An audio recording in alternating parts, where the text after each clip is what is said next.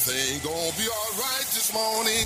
Live from the Delta Media Studios in Upper Lafayette, here is the producer extraordinaire, Hannah Five Names, and your big, bald, beautiful host, Raymond Parks III, better known as RP3.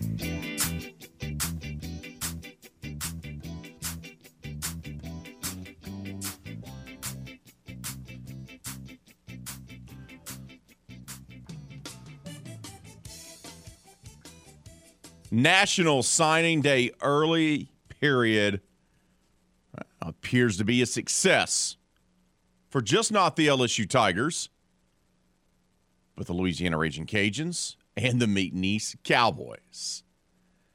What a way to start off their essentially second offseason at the helm of their programs than to put together those type of talented classes.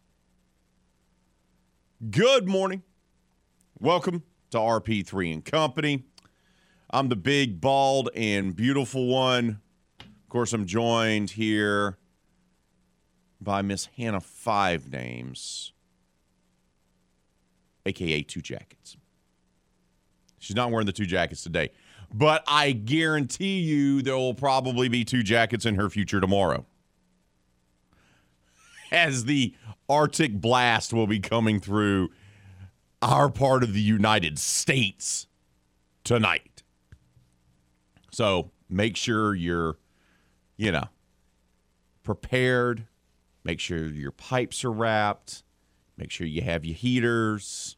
Make sure you have everything that you need to have for the Arctic blast that will be coming through later on tonight.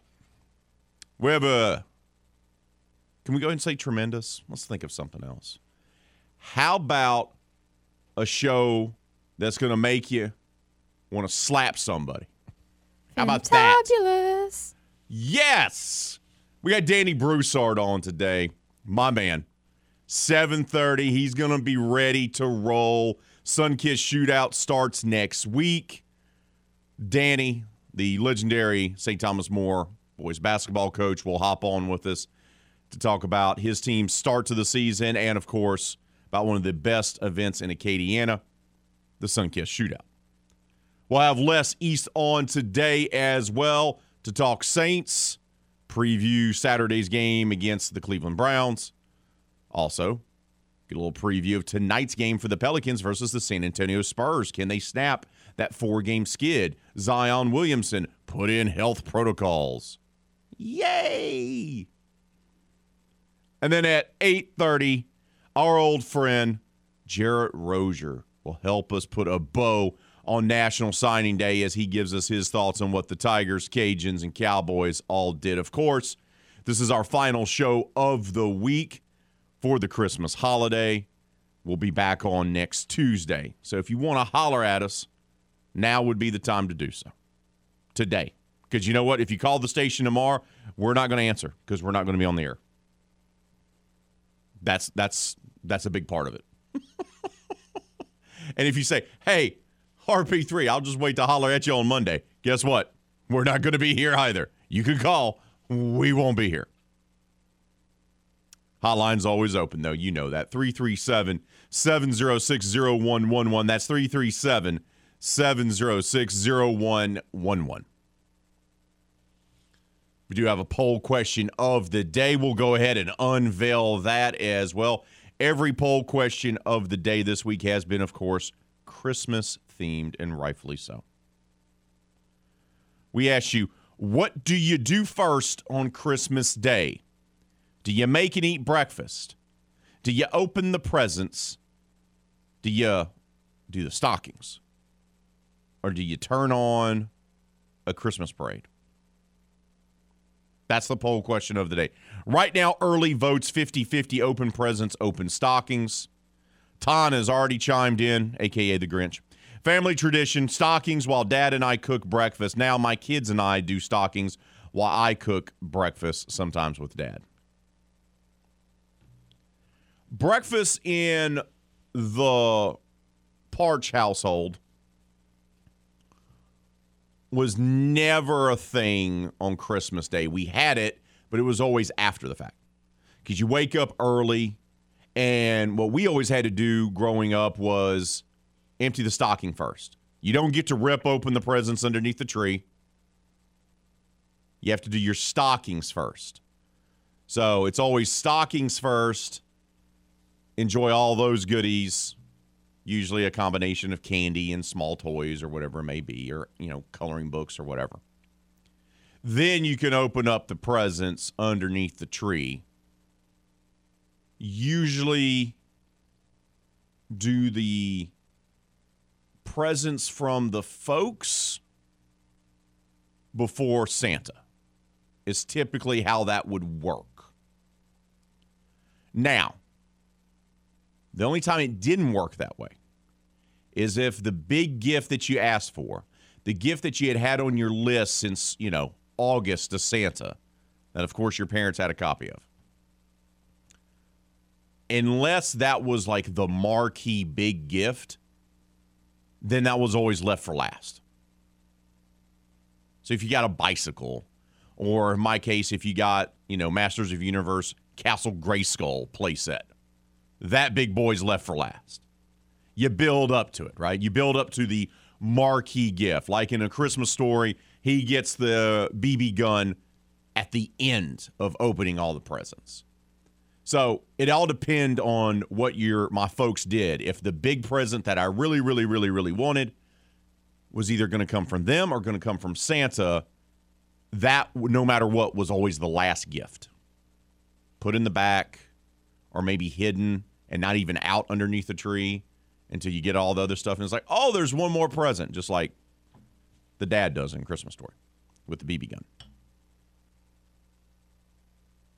Chime in whenever you'd like to, Jackets. I didn't want to like interrupt you. I'm sorry. Just chilling over here waiting. So my my stepmom. So you know I am from two households. Love it. Love the time. So at my stepmom's house, she would always make cinnamon rolls. That's all we had for breakfast was cinnamon rolls, and then she'd make eggs. So cinnamon rolls are already in the oven. That's when you know you could wake up because cinnamon rolls are already in the oven already. And she started making eggs for everybody else to eat during while so. So that happened, and then we always got our stockings at the end. We did presents first. But at my mom's house, after my stepdad's accident, we were told, you know, Jesus only gets three gifts, so why should you get any more? Because we were also on a bit of a budget because, well, Okay, yeah. yeah. Yeah. So we had three, but your your main present would always be unwrapped to where you could see it, and then t- surrounding it would be your two presents. The other two presents would be next to it wrapped, but everything in your stocking would also be wrapped. So mom get a round of giving us only three presents, so she would wrap everything in the stocking. So you got three actual presents that were like from Santa. Santa gave you a big gift that's unwrapped, two on the floor, and then you would get everything in your stocking was wrapped. There you go. Bang bang. Breakfast, I don't know. Did you just do bang bang? Yeah. There we go. I'm not, I'm not for sure if Santa does bang bang, but we'll we'll go with it. Um, yeah, I mean, we would cook breakfast. A lot of times it would just be something simple, like uh, biscuits or you know crescent rolls or something like that, right? Or cinnamon rolls or something like that. Something that can just be put in the oven. It comes out while you're doing your thing with stockings and doing your thing with, uh, you know, under the tree. And then before you could eat, it was always take all the wrapping paper that you ripped off your presents and you're responsible for putting them in trash bags. And then that has to be cleaned up before we do anything. before you can even play with your toys. The wrapping paper is going to be bagged up. So either dad can burn it or we just put it in the trash can. I already had like a, a trash bag already sitting on the couch. You just had to go and one of us, one of us had to open the trash bag, and then you would do it as you're opening presents. there was no waiting to the end to pick up the Uh, mess. it- It, it was a constant. We were just throwing it in. It was like between him and I, my brother and I, would just throw it in there. Just throw it in there. Yeah, the other one was in the middle because there was four of us at the other house. There's uh, photographic evidence of yours truly as a child. I would sometimes ignore what was in the box or what the present was if I could play with the box or I got distracted by bows. Like I'm like two or three, I just I take all the bows off the presents. I put them on, on like an empty cardboard box, and they're like, "No, your gifts over here," and I'm like, "I'm good. I have my imagination. I'm good. Thanks though." you know, and you, you brought up something I hadn't thought about in years, and I, I, I we don't do it in our household. Is wrapping the gifts you put in the stocking. Now, when I was a Yeah. kid, that was done that way. Um, I mean, some people do it and some people don't. But that is um, that is interesting. But yeah, uh, in my household, it was always you got to do the stocking first. Got to Oh, do the yeah. stocking first, uh, because the instinct of the of the child is to just run right underneath the tree and just go nuts, right? Just get after it. Oh, we weren't even allowed just to pull the, the the presents out either. You had to like there was already set up to where all the presents were underneath the tree, and we had to separate our presents first, Oh yeah, yeah. and then we opened them after that. when my need to go siblings were with us for Christmas or something like that, yeah, that's how that would usually be done. Is we definitely would be like, okay, everyone would be like, okay, my parents would be like, okay, now get the presents out from underneath the tree and make piles and put yourself by your pile, Mm-hmm. right? And then when everyone has their piles and sits down and mom and dad have a cup of coffee, then it's time to open up the presents. That way, one of the parents can get the camera out and take pictures and everything like that. Oh yeah, Yeah, you separate it. We, you know, which is funny about that. I we do that in our house because obviously there's like usually like one or two gifts. My wife, uh, we usually regulate our gifts to one gift to each other. So we'll give each other one gift, and then Hattie will get us a gift each, right? And we help her out, obviously. yeah. So we have those, and then there's her gifts, and then we have like my brother sent in, uh, my brother, his wife, and, and their son sent Hattie a gift in the mail, so that'll get wrapped and put under the tree from from them. Um, her godmother, uh, her Nini from Alaska will send something, so that'll get so so you know obviously the kid always has the bigger one, so and then obviously Santa will have his gifts, which of course are wrapped in a different wrapping paper. Obviously, yeah. Oh, yeah, obviously, because you know Santa and his elves, um, you know they have their own wrapping paper. That's not the same, by the way. Not the same. Santa gets his own wrapping paper, and then my mom having four kids. Each kid had their own wrapping paper, so Oh, you knew nice. which one was which. Nice. So if my mom forgot to put a tag on it, she at least knew it was wrapped in the right Forgot to wrapping put- paper. Forgot to put a tag on it. Uh, Yeah. I mean, my, my parents right now, they're my mom's mainly. They're all so excited because I'm like, you know, they're like, I have a grandson now. Like I'm like, yes, yes, you have a grandson now. Now, did you magically turn be 14 when you had them? Yes. So they're all excited. So I have a present for Kenneth's son Dale from his Lolly and Pops because my mom said she wants to be called Lolly and Pops because she wants going to give dum dums. I said, okay, whatever. I have a Yaya, my stepmom.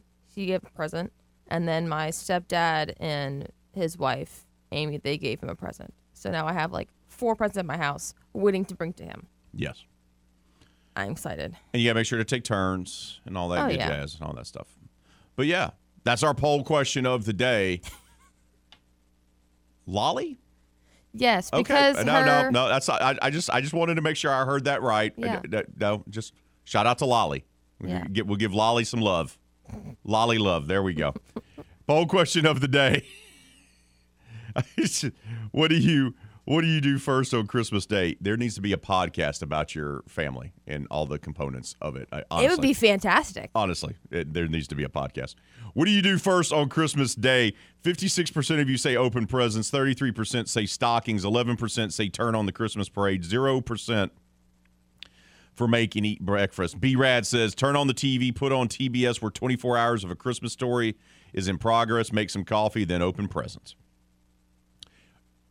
We are big also Christmas movie household. So usually on Christmas Eve or Christmas Day, It's a Wonderful Life, I will just put it in the DVD player. So that'll be playing. It's it's usually a rotation of It's a Wonderful Life, National Lampoon's Christmas Vacation, Home Alone, Home Alone 2, and then the classic stop motion old school cartoons like Rudolph the Red-Nosed Reindeer, Frosty the Snowman and the Grinch, right? So it's usually a rotation of that. Now, because our daughter is her age, my favorite Christmas movie cannot be played during this time. My favorite adult movie, which is Scrooged. So I'll watch that at night with Tina. I'll, I'll watch that at night. But yes, there, there's always going to be something Christmas on or Christmas music. Oh, it's always Christmas Day parade is always on at both houses. Immediately is turned on in the background while breakfast being made and opening presents. There you go. So keep those votes coming. Keep those comments coming on our poll question of the day. What do you do first on Christmas Day? We got to take a timeout, but when we return, we're going to start diving into National Signing Day. We'll start off with the LSU Tigers.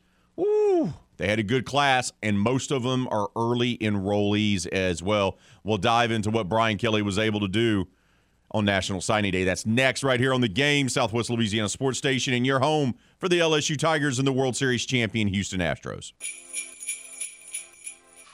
Helpful holiday tip number 60. Debating whether Die Hard is a Christmas movie or not is pointless. Die Hard is awesome. So go ahead and sit back and watch John McClane kick butt. This helpful holiday tip is brought to you by your family at the game 1037 Lafayette and 1041 Lake Charles, Southwest Louisiana's sports station.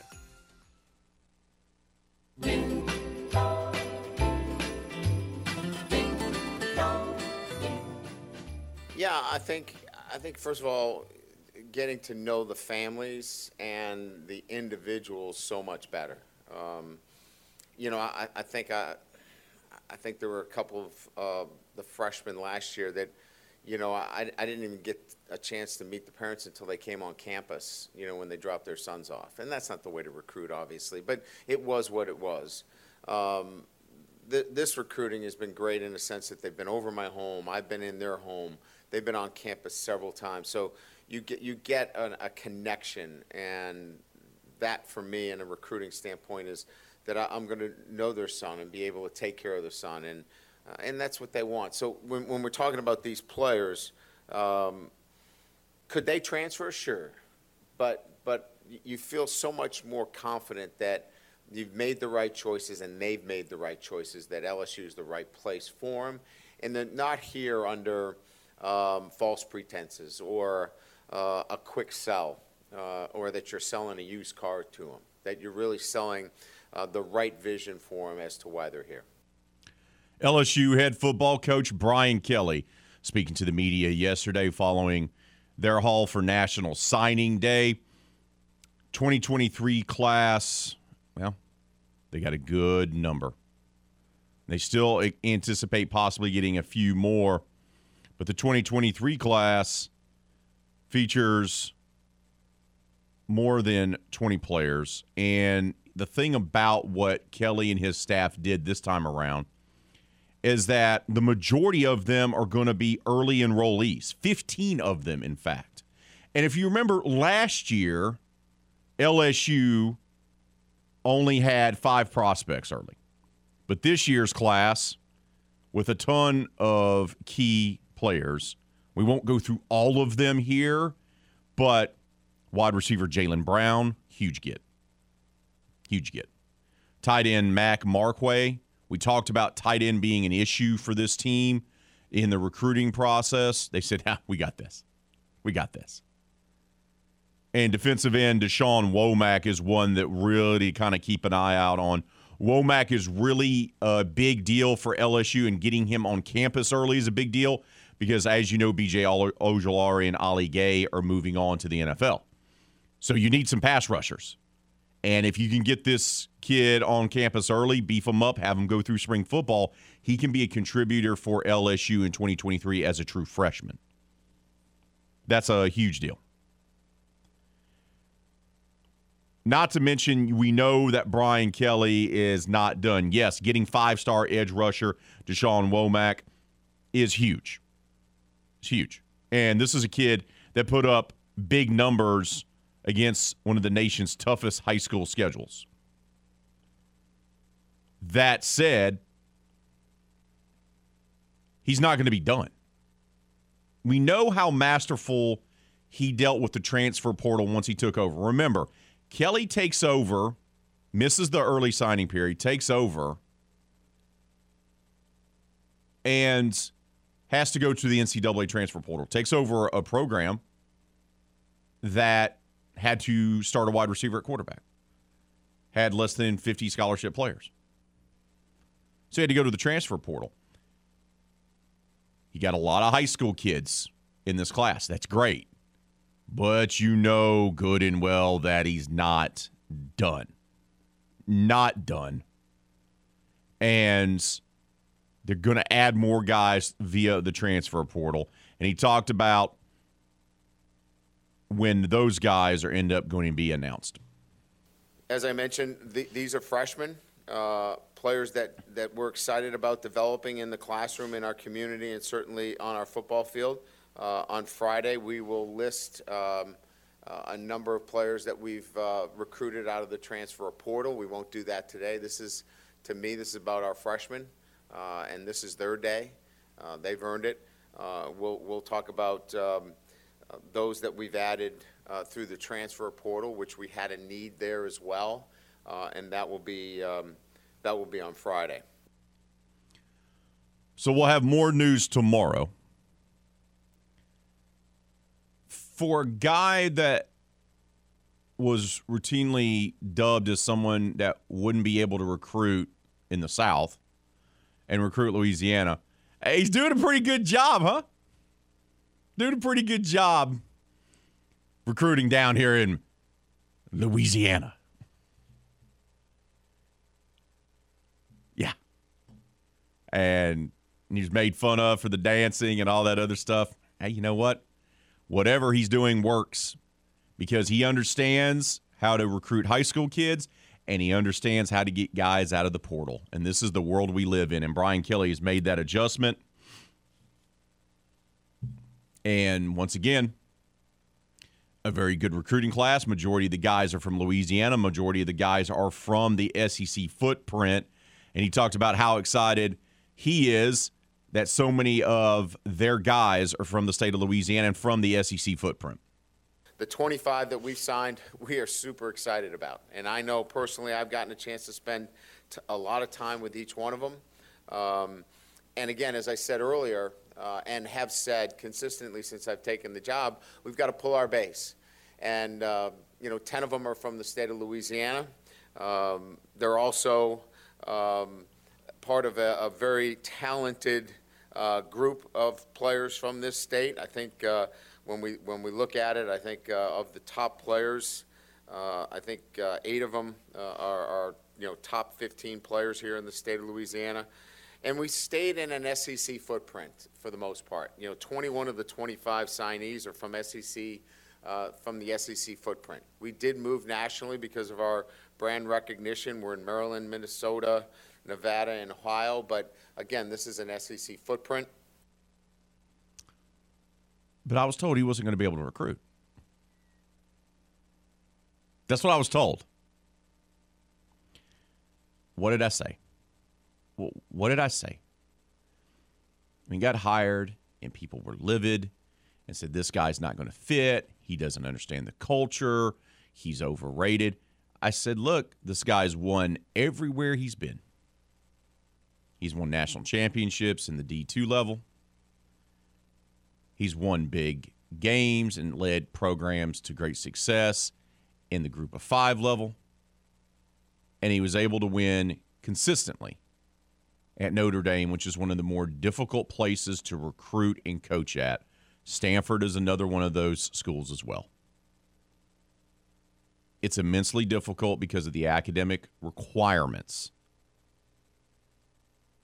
When you're coaching at those schools, as much as we get tired of hearing about Notre Dame and how overrated they are and how they haven't been relevant and everything, and, and all those are all those points are true.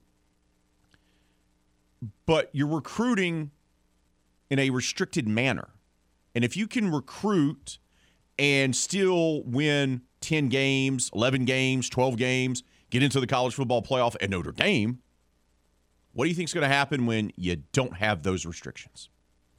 He can coach and he can recruit. There you go. That's all you really need the guy to do in Baton Rouge. Heck, his two predecessors didn't even really know how to coach. They knew how to motivate, not necessarily X's and O's coaches. Brian Kelly's going to do just fine. Just fine. 25 in the books for the Tigers. They're going to be adding more via the transfer portal. That'll be announced tomorrow. But a good class, Louisiana centric, SEC centric. Hey, man, majority of the class came in the SEC footprint. Imagine that. Got to take a timeout. Brian Kelly and the LSU Tigers weren't the only ones to have one heck of a day on National Signing Day. Coach Des and the Louisiana Raging Cajuns put together themselves a heck of a class as well. We'll talk about that and hear from Coach Des next, right here on the game, Southwest Louisiana Sports Station, and your home for the LSU Tigers and the World Series champion Houston Astros. Helpful holiday tip number 48. Before you light a roaring holiday fire, make sure the flue is open. Having your house filled with smoke and the fire department dropping by is not cheerful. This helpful holiday tip brought to you by your family at the game.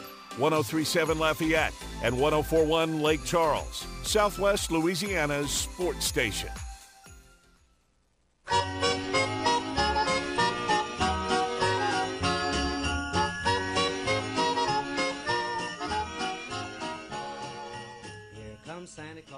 Lafayette Marble and Granite. You know, they offer the largest selection of granite, quartz, and marble in Acadiana, and they appreciate the opportunity to earn your business. And look, they really do that.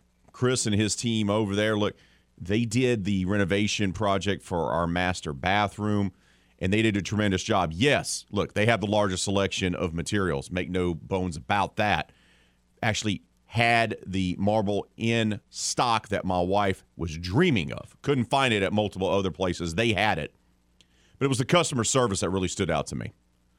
And they took care of us and helped us make our bathroom renovation a reality.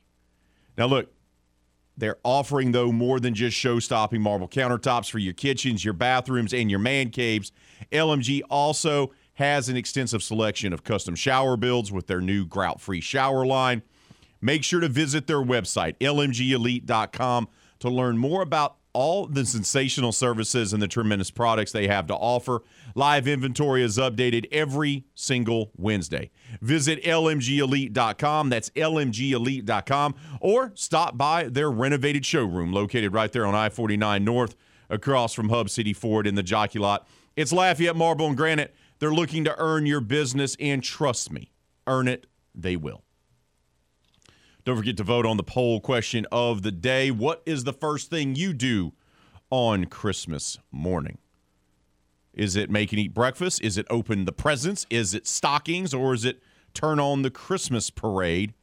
60% of you say open presents. 27% say stockings. 7% say make and eat breakfast. 6% say yawn. No, 6% uh, say turn on the Christmas parade. Mr. Green, aka Jamie, on Twitter says, My mom was Lolly and my dad is Pops. We always fix hot cocoa, the real stuff, open stockings, cook glazed cinnamon buns, eat, then presents, then the cussing while putting the big presents together while the kids watch them up at Christmas Carol. That sounds delightful. Shout out to Jamie. Shout out to Jamie. Keep those comments coming. We want to hear from you. Keep those votes coming on the poll question of the day. LSU 25 in the books for National Signing Day. Great class, Louisiana centric, SEC centric. And they'll be adding a couple more via the old transfer portal tomorrow. That's what Brian Kelly told us yesterday. Well, they weren't the only program to have a great National Signing Day.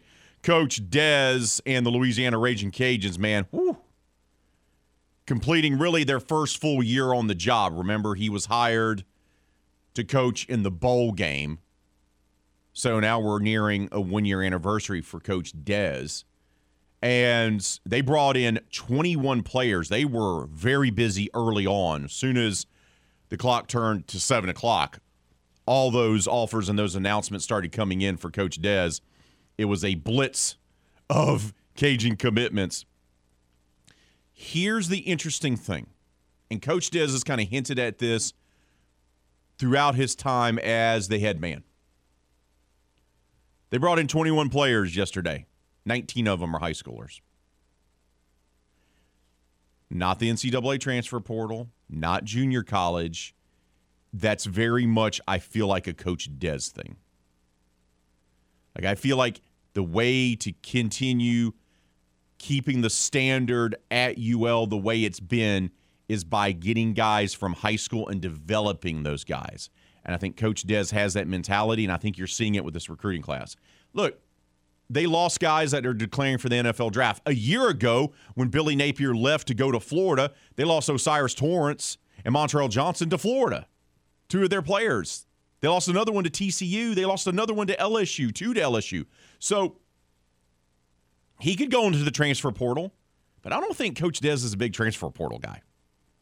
I, I think he likes it, likes doing it the traditional way, recruiting the kid in high school, getting them to come, and then they develop them from that point.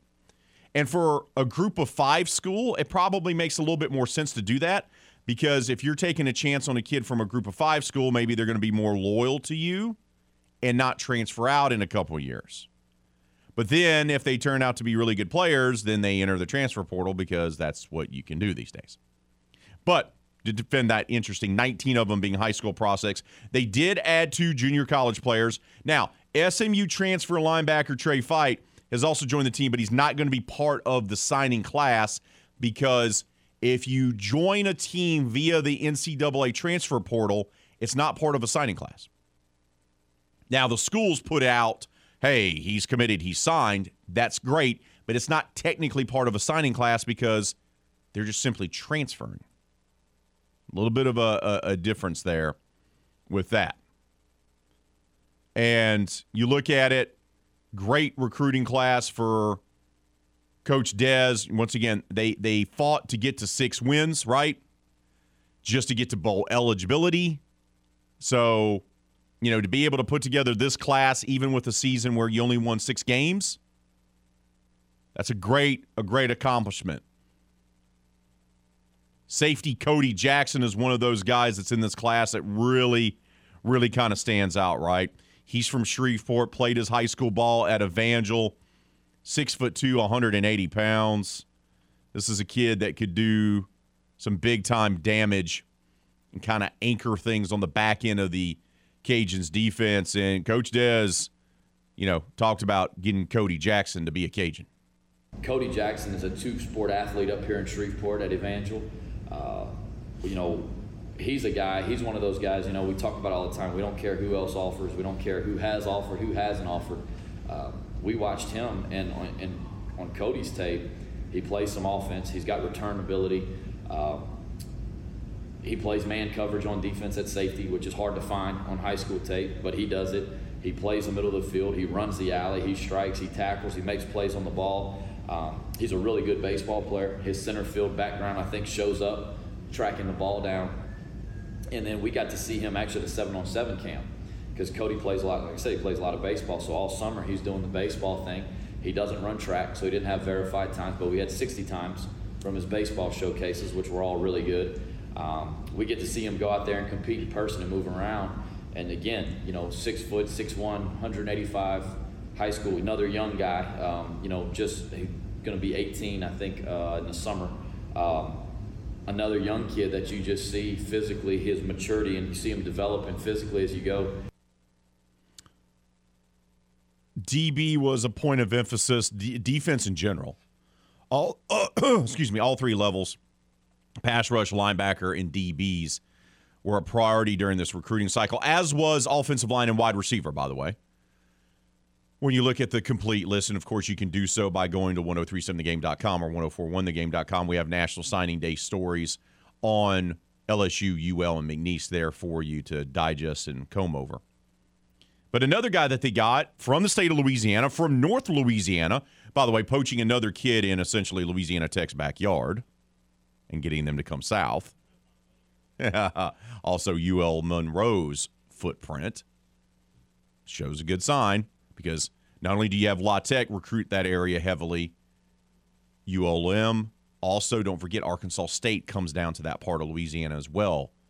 They're getting guys in the Shreveport area to come to Lafayette. That's a big deal. And another one of those guys is Jeremiah Moses, six foot, 175, three star prospect from 247 Sports. And Des talked about what Moses and all the DBs they have in this class, what they're going to do. Really excited about these young guys. Um, so these are two guys. You know, Jeremiah is a guy that he plays at Belle Chasse. Um, and on his high school tape, you watch him and he's really, really smooth and he's really athletic. They didn't play the man, you know, um, his junior year in particular. And so it's kind of like, well, you know, you just don't see him play any man. Well, we get the guy over here early on. I mean, he's got a phenomenal family. They come over and we sit down and like right there, it's like, okay, these this this kid's a great kid. He's really athletic. He's got track times that we've got from these camps and stuff that he's been to that are verified. So he's big, he's long, he runs well. We just haven't seen it. And so we were really honest with him, say, listen, man, like the only thing we want to see you do is cover, play a little bit of man, see you do it. And um, so he's, you know, he said, when's the first camp? So we're like, well, it's, you know, June whatever, 4th, I think it was. He shows up June the 4th to come over to camp and, and earn an offer, and he did, and we offered him that day. And um, he committed to us in the summer, and he's been great ever since. Jeremiah will be a mid year enrollee. Um, he's wrapped up all of his schoolwork at Belle Chasse, um, and he's a guy that we're really excited about. You know, that corner room, you're losing Eric, but you've got some really good older guys behind him. Uh, you know, you add Jeremiah to the mix with, you know, some of the guys we signed last year with Dubose and those other guys that you say, well, this is the way that you see it going, right? They kind of move up the pecking order as time goes on. But Jeremiah is a kid that I think physically can come in here and play early.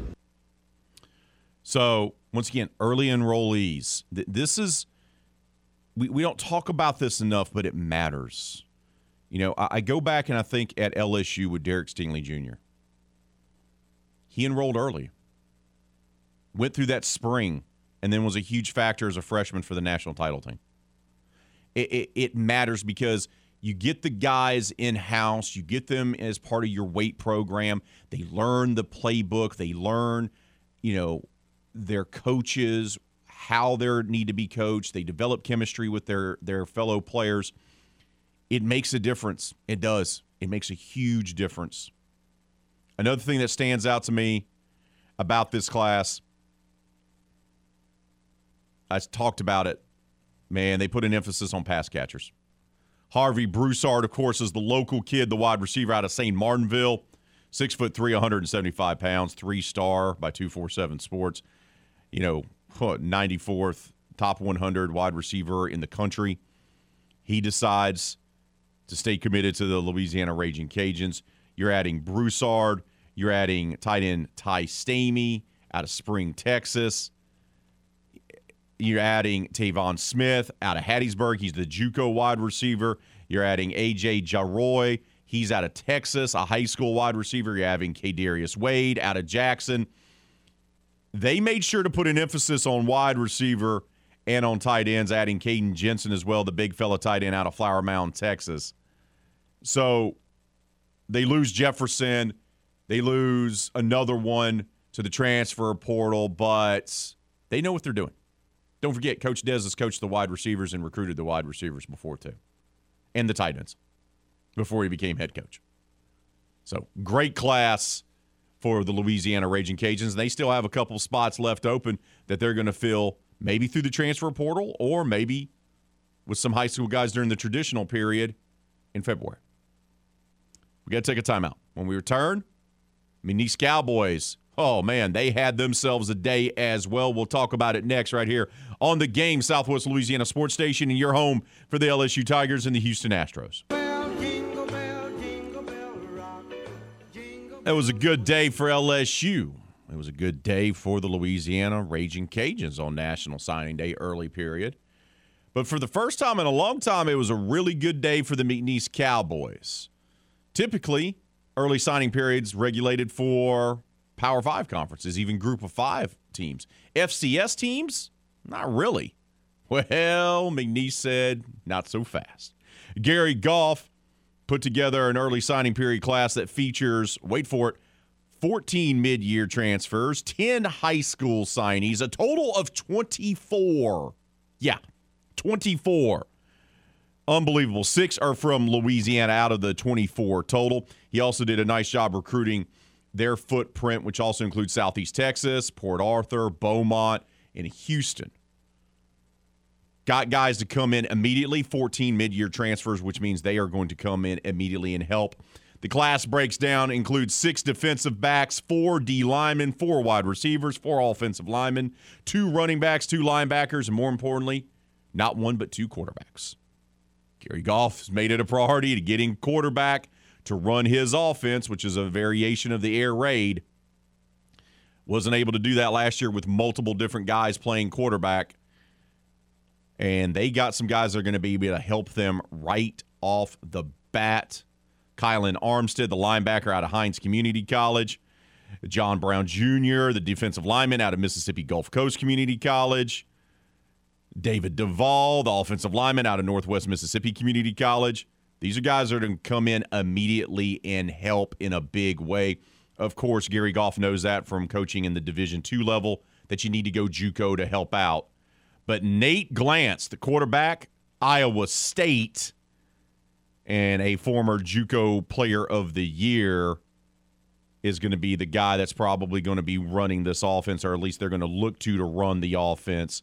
Also, Charles Trey Simmons, quarterback out of Florida, is going to be in the mix as well. So great class for McNeese. They're going to add even more, either in the next couple days or definitely during the traditional period in February. So Gary Goff's just getting started.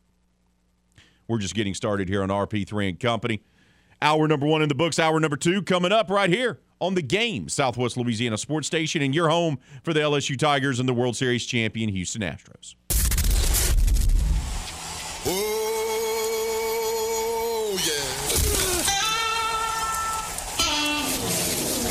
Oh, yeah.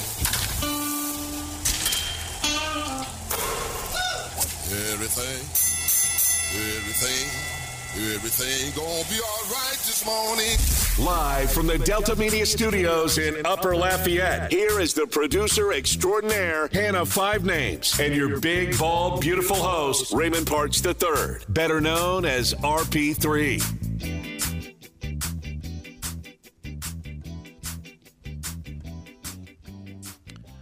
Getting closer and closer to Christmas time around here.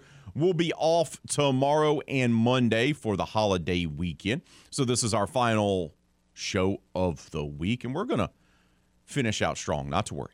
Half an hour from right now, the St. Thomas More boys basketball coaching legend, Danny Broussard, will join us, our good friend. We're going to talk about the start to the season for his Cougars, as well as about huh, one of the best events to attend in all of Acadiana the Sun Kiss Shootout, which begins, tips off next week. There, of course, at STM. That'll be coming up less than a half hour from right now. But we've been talking a lot of National Signing Day. LSU, Louisiana Raging Cajuns, and McNeese all put together classes of more than 20 players.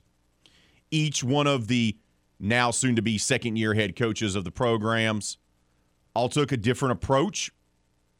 Kelly got a lot of mid-season guys, hit up the hit up the likes of a lot of high school kids. Made sure to keep his footprint in Louisiana in the SEC. They're going to add the transfer portals tomorrow, he said. Coach Dez went strictly high school with the exception of two JUCO guys. Stayed in their footprint that they like to do. Coach Gary Goff, in a big surprise, McNeese had more than 20 signees. Most of those are midseason guys. That means they're coming in from the JUCO ranks, which means they're coming in, they're transferring from other schools. They're going to be able to go through spring football and help Gary Goff turn things around in a hurry over in Lake Charles. So all three of them, Tigers, Cajuns, and Cowboys, all had very good days on National Signing Day as they all signed 20 plus across the board for each one of their classes. And they still have space to add more. That's the other thing about this. They can still add more, which is pretty awesome. Not gonna lie to you. Now you can put your focus in on a couple of guys that maybe you missed out on, right? A couple other positions of need and go, okay, let's let's do this. And you can do that with the transfer portal, or you can do that with the traditional signing period, which is still on the books for February. So you still have more time to kind of add to your class and beef up your recruits. We also talked about our final poll question of the week. It's all been Christmas themed this week. Our poll question of the day is What do you do first on Christmas Day? Do you make and eat breakfast? Do you open your presents? Do you go to the stockings? Or do you turn on the Christmas parade? 55% of you say open presents. 18% each say make and eat breakfast and stockings. And 9% say turn on the old Christmas parade. Darren, number one Raging Cajun fan of RP3 and Company, says, hopefully wake up. Trust me, if you have kids, you're going to get woke up. Just know that's how that works. Who'd have forever says wake up as well. Keep those comments coming on our poll question of the day. What do you do first on Christmas Day? Leave your votes. Cast your votes, rather, but leave your comments on Facebook and Twitter. Let's head out to the hotline. Welcome on our guy.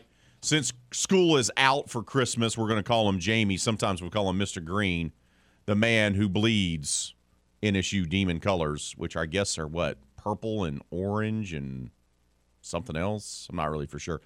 Jamie, good morning. Merry Christmas. Good morning. Merry Christmas. It's purple, orange, and white. And uh, yeah, I don't know where they got orange from, but it is what it is, I suppose. oh, Bud. All right, Bud, what do you do for your Christmas tradition? What, what's Christmas Day, Christmas morning, rather, like in the Green household? How's it go down? Well, you know, ever since uh, ever since I had kids, uh, my dad and I, you know, we we stay up the night before to put together presents and wrap and stuff like that. And uh, so, traditionally, uh, very first thing on Christmas Day, because it blends in from Christmas Eve night, is we're usually watching uh, we're usually watching Die Hard uh, because it is a Christmas movie. Or not. We're not going to argue about that. It's Oh. a great movie, and we can watch John McClane kick butt. That's right, Jamie. That's right. Even though even though Bruce Willis uh, has actually came out and said that it's not a Christmas movie, but just- does he know? He's an actor. No. But- no, but we, we usually we're watching a movie. Usually it is Die Hard, actually, and uh, putting together the presents, and then uh, usually all day Christmas Day. And I don't know that we're going to do it this year, but usually all day Christmas Day is a battle between me and my dad for the worst Christmas joke or worst Christmas pun. Oh, there it is. We'd always just try to get mom to to groan or whatever. So you know things like why did uh why did Santa's little helper uh why was he down in the uh, down in the dumps? Because he suffered from low self esteem. You know, bad jokes like that. Oh, outstanding, outstanding, brother. Well, look, man, appreciate the phone call. Uh, Merry Christmas to you and yours. Hope you have a tremendous uh, holiday weekend, brother. Get you some rest and enjoy the time with the family. Thank you. You guys have a great uh, a great holiday as well. My love to Hattie and, and Miss Tina and uh, Miss Five Names. Merry Christmas to you and yours. And uh, being being an instant mom is going to be kind of weird, I'm sure, but I guess you've been dealing with that for a while. So Merry Christmas to you and yours. I hope y'all have a great and uh, fabulous holiday season. Thank you, brother. Thank you. You know, it's going to be a jam packed weekend as well, right? For a lot of us. Five Names and I come from what we call uh, multiple families, is how that works. So, you know, for for me, with my old man passing years ago, you know, I still have my cousins in Mobile, so we usually don't see them until like around Mardi Gras time. So I don't have to worry about that responsibility. But what how's it going to boil down is Christmas Eve, we'll go to church for Christmas Eve service. I'm I'm reading. I'm reading the, the scripture passage and the call to worship. Hattie serving as acolyte for Christmas Eve service. So when we get done with that, then we'll go to my mom's and celebrate, have uh, eat there. Mom's cooking, and then we'll open up some presents from my mom on Christmas Eve. Then we'll go home, probably have some hot cocoa, watch a movie, and then Christmas morning will be for us, is what we'll do.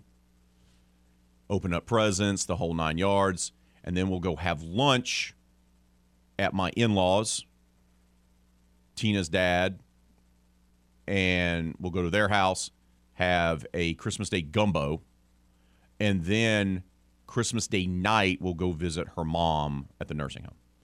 So everyone will have Christmas celebration together. But you know, you have to do the same thing. You have to you have Yeah. to go to go to multiple places and everything like that. they come around to where this past Sunday, my grandmother already has, you know, she has four kids and 10 grandchildren. So we have already established she will always have for Christmas another day instead of Christmas Day because she has, you know, all the in laws.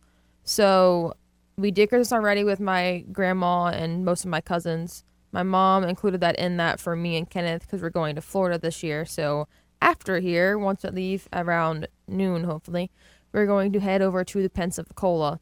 So it's still gonna be cold down there. Don't worry, it's still gonna be like 30 degrees over there all weekend. Love it. But and you'll have the wind coming off the Gulf oh constantly. yeah, I'm so excited. You better bring your two jackets. Yes, I will. I, I, have, love have all the Pensacola, though. jackets. I love Pensacola. I love the Picola. So we'll do Christmas with his family for Christmas, and then I'm coming back on January 8th to do Christmas Christmas with my stepmom and my dad at my dad's mom's house. Is that your way of saying that you're going to need some time off that weekend? You can't do anything? Is that what you're telling me now? Yeah. and also, guess what? Best update of the world. Guess what came in yesterday? Uh, w- w- what? What came in yesterday? Tell me, please. My wedding dress. Out, outstanding, outstanding. So I'm going to pick that up and try it on. oh weekend. man, So, when's when's the wedding again? April 15th? Oh, Tax day. I can't. I can't wait to get to the point where we're not folding in your wedding. no one else will be Your excited with me. impending nuptials somehow find a way into this show constantly. Well, I called my mom and she didn't answer me. And it was like her, she had like a work voicemail. So I talked to her like I was like a customer and a client to her in her voicemail. I've yet to get a reply on that voicemail. Con- con- congratulations, and I hope you and your mom figure out your differences about Yeah. her not answering uh, your phone call. I'm the firstborn. Obviously, I'm more important than work. There there it is. There it is. Keep those votes coming on the poll question of the day. Leave your comments on Facebook and Twitter. We got to take a timeout. when we come back. We're going to talk a little New Orleans Saints football. That's right. They're gearing up to take on the Cleveland Browns up in Cleveland on Saturday. We'll talk about it next. That's coming up right here on RP3 and Company. You're listening to the game 1037 Lafayette, 1041 Lake Charles, Southwest Louisiana Sports Station, and your home for the LSU Tigers and the Houston Astros. Helpful holiday tip number one remember to actually leave milk and cookies for Santa and not some hipster healthy option. The big fella is holly and jolly for a reason. This helpful holiday tip brought to you by your family at the game 1037 Lafayette and 1041 Lake Charles, Southwest Louisiana's sports station. All right, you chipmunks, ready to sing your song? I'll say we are. Yeah. Let's sing it now. Okay, Simon? Okay. Okay, Theodore? Okay. Okay, Alvin? Alvin. Alvin! Okay.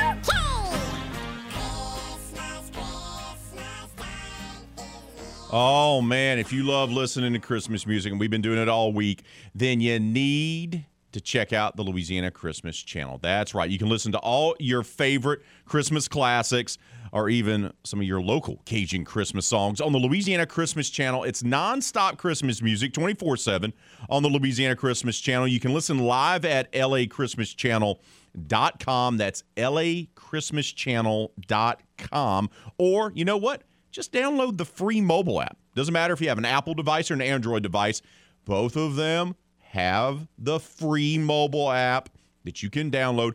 That way you can listen to the Louisiana Christmas channel. You can also listen to it, guess what? Wait for it. You ready? Up on your Amazon Alexa. Yes. Let's go. Let's go. You love Christmas music? Then you need to check out Louisiana Christmas Channel. Get your holiday cheer on with the Louisiana Christmas Channel today.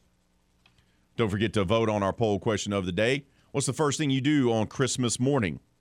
Is it eat or cook breakfast? Is it deal with the stockings? Is it open the presents? Or is it maybe watch the Christmas parade? Go vote and then leave your comments on Facebook and Twitter. Last night, had some action on the hardwood. Both the Louisiana Raging Cajuns and the McNeese Cowboys went to the state of Texas. Both of them played top 25 ranked opponents. And both of them came back home with lopsided defeats. McNeese played at number three Houston. Roberts Bethea had 13 points for the Cowboys, but that was it. Third ranked Houston was just too powerful as they cruised to an 83 to 44 win Wednesday night. McNeese falls to 3 and 10 on the season. Houston was led in scoring by Javi Francis with 23 points and 13 rebounds, while Emanuel Sharp had 18 and Marcus Sasser had 17. The Cougars also dominated the glass in this ball game, 43 to 22 in the 83-44 win over McNeese. The Raging Cajuns men's basketball team, which entered last night's game at Texas with only one loss, and that was on the road to Drake, a team that took down a top 25 ranked team just a few days ago. But the Raging Cajuns were no match for number seven ranked Texas. Longhorns, led by Arterio Morris, who came off the bench, the freshman for Texas, as he scored a career high 25 points to lead five players in double figures for the Longhorns as Texas rolled to a 100 to 72 win over the Louisiana Raging Cajuns Wednesday night at the Moody Center. Just no match. Too tough. You're talking about a top 10 ranked team despite the turmoil going around with their head coach, with all the off the court allegations and accusations going on there, it did not serve enough of a distraction for the Cajuns to catch the Longhorns slipping, so to speak.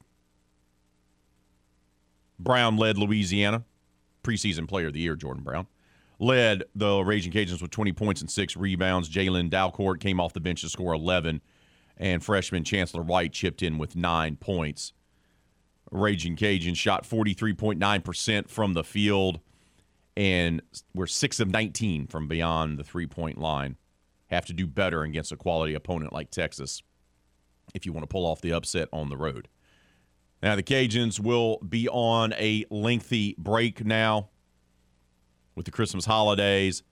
That wraps up the non conference schedule as well. When they come back, It'll be on December 29th, and they'll be at Coastal Carolina in their Sun Belt Conference opener. New Year's Eve, meanwhile, we'll see the McNeese Cowboys return to action as they'll open up conference play at Lamar over in Beaumont.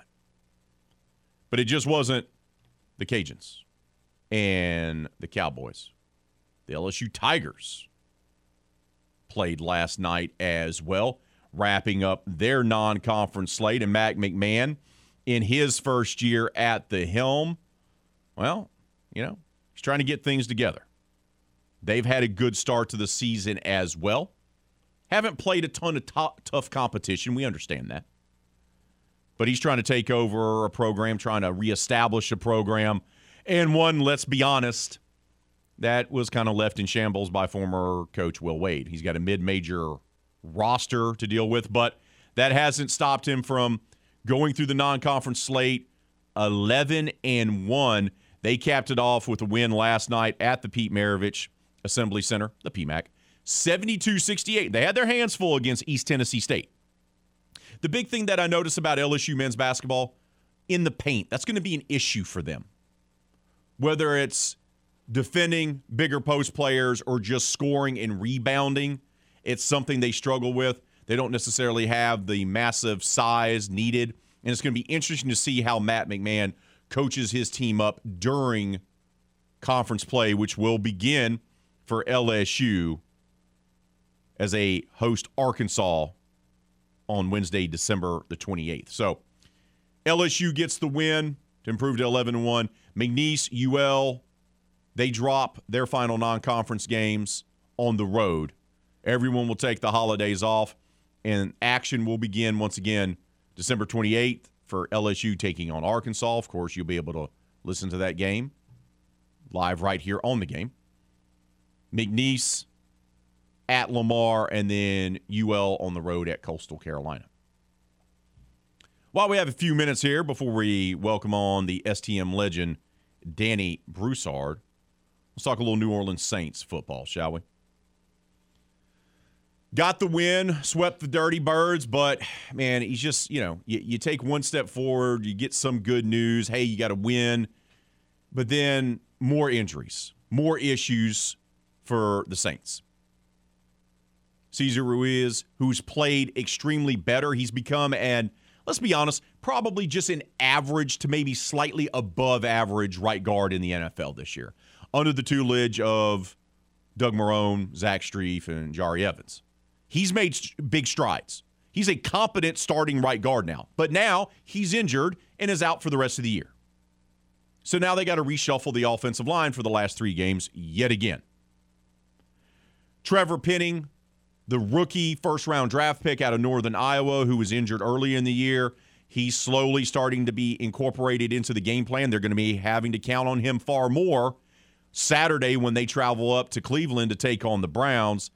He talked about how tough it is losing a guy like Cesar, especially the way he's been playing this year. It's definitely hard to uh, lose a guy like Cesar down. Um, you know, he was having a great year. Um, having a guy who's been around, he's been around what like four years now. It's uh, it's hard to lose a guy like that and a guy with experience and who's having a good year. So. For Trevor, they've slowly brought him along after the injury, kept him off the field. And, you know, he was asked, you know, how does he feel, first of all, mentally having to deal with the roadblock of being injured and not being out there? And also, just as important, how does he feel physically right now? Physically, I feel great. I mean, it's it almost feels like my foot. It feels like nothing really happened. I mean, physically maybe a little behind because I hadn't been, I wasn't doing a lot of football related stuff. Really, it was more working on rehab. But um, yeah, it feels great. I mean, back being back out there mentally, I feel great. Um, just excited to you know keep playing football. He's going to be a good player. It's it's going to maybe take a little bit more time than a lot of people would like it to take. I get all that. But you know what? Terron Armstead was a guy that took a while as well, if you remember. And he ended up being a very good left tackle for the New Orleans Saints. Now, towards the end, he got banged up and injured, but, you know, that was a small school guy that turned into a heck of a player. You know who else was a small school guy, right? That took a little while to develop? Jahri Evans. The, the Saints know how to do this. That's why people are like, I can't believe they taken this offensive lineman. Well, as we've seen the last couple years, you can't have enough quality offensive linemen because once one gets hurt, it has a domino effect. You got to have depth. You got to have quality from left tackle all the way over to right. You can't have a weakness across the offensive line these days. You just can't. Also, news the Saints actually have a Pro Bowl player. What? what? This team? Yes. Demario Davis has earned all pro honors before, which is actually held in higher esteem than the Pro Bowl because Pro Bowl is basically fan votes. All Pro is selected, right? It's a little bit different. So if you're an All Pro, that's a different level than just being a Pro Bowler. But for whatever reason, Demario never got enough votes until this year. Demario Davis is the only Saints player to make the Pro Bowl. Those rosters were announced last night. How funny is it that Demario probably has his worst year as a pro for the Saints, and this is a year that he goes to the Pro Bowl? Just okay. Tyrann Mathieu, Adam Prentice, and Zach Wood are among those selected as alternates. That means if someone, you know, gets injured or decides to opt out and not want to take part in the Pro Bowl, that those guys will be asked to come and fill their spots. But congratulations to, to Mario Davis for finally getting his first Pro Bowl. We got to take a timeout. When we return, Danny Broussard, the STM coaching legend, will join us. We're going to talk about the start of the season for his Cougars as well as the Sunkist Shootout, which tips off next week. That's coming up next, right here on the game, Southwest Louisiana Sports Station, and your home Helpful holiday tip number 12. Use caution when adding bourbon to your eggnog. Everyone likes a good time, but no one wants to see you have a pants down, face down in the yard good time, okay? This helpful holiday tip brought to you by your family at the game. 1037 Lafayette and 1041 Lake Charles, Southwest Louisiana's sports station.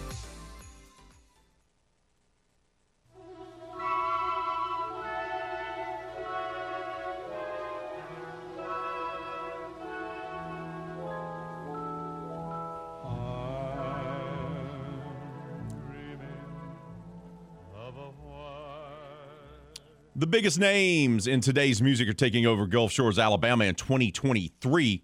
Hangout Music Fest returns May 19th to the 21st with the Red Hot Chili Peppers, Calvin Harris, Paramore, Lil Nas X, and so much more. The game 1037 Lafayette and 1041 Lake Charles has your VIP passes to Hangout Fest.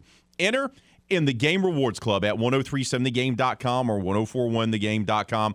VIP gives you access to exclusive viewing areas, stage side pools, hot tubs, and gourmet food. You can party it up like one of the rock stars on stage. That's what the VIP treatment's going to get you.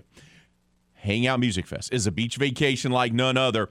You can find out more or simply go and get your chance to enter to win those VIP passes.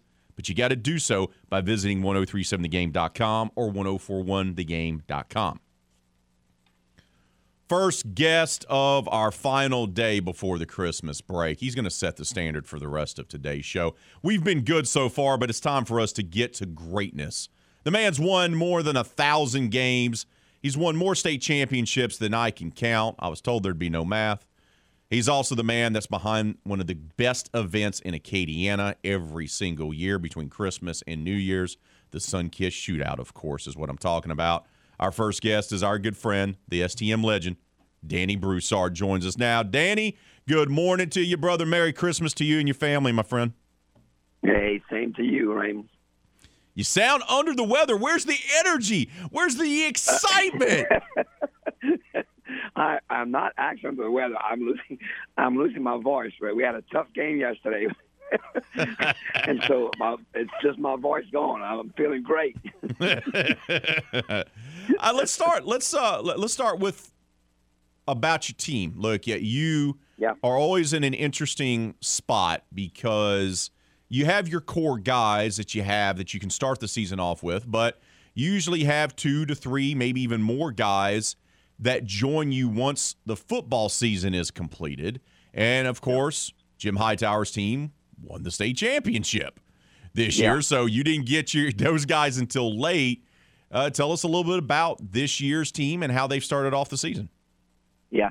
Well, RP3. What's interesting is I've only got. Uh, well, I have about a total of five, but uh, but four of those are sophomores. I've only got one varsity player for this year that I, I was waiting for from football. So it, yeah, it was kind of it was kind of different. So we really started the year off kind of in full speed. Um, uh, Nick Beckwith is, is the kid we picked up though, and he's he's a good addition to our team. You know, Nick's uh, uh, you know he, he's got some size to him. He's a pretty strong kid.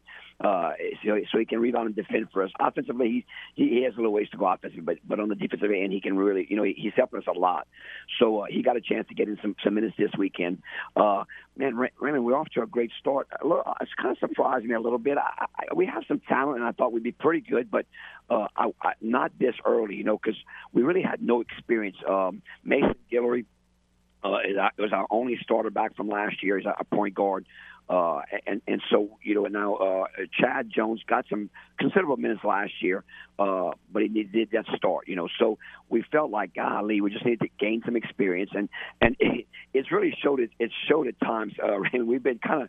It's funny, but not not only up and down in certain games, but up and down in certain quarters. You know, we we uh, we've a couple of times this year we've blown like 15 point leads and we've hung on though. We've hung on but but you know we went from uh, the, other, the other night was a perfect example. Uh we pretty much uh in control of the game against um against uh Sophie B. Wright and uh, you know, like a 15 point lead. The next thing you know, I look up and they cut it down to eight, and you know, wound up winning by five. So we we we really going streak so far, but again, that's kind of expected because of because of the lack of experience. But um, boy, we, we had a great game last night. Uh, man, it was a it was a shootout. We couldn't stop them, but they couldn't stop us either.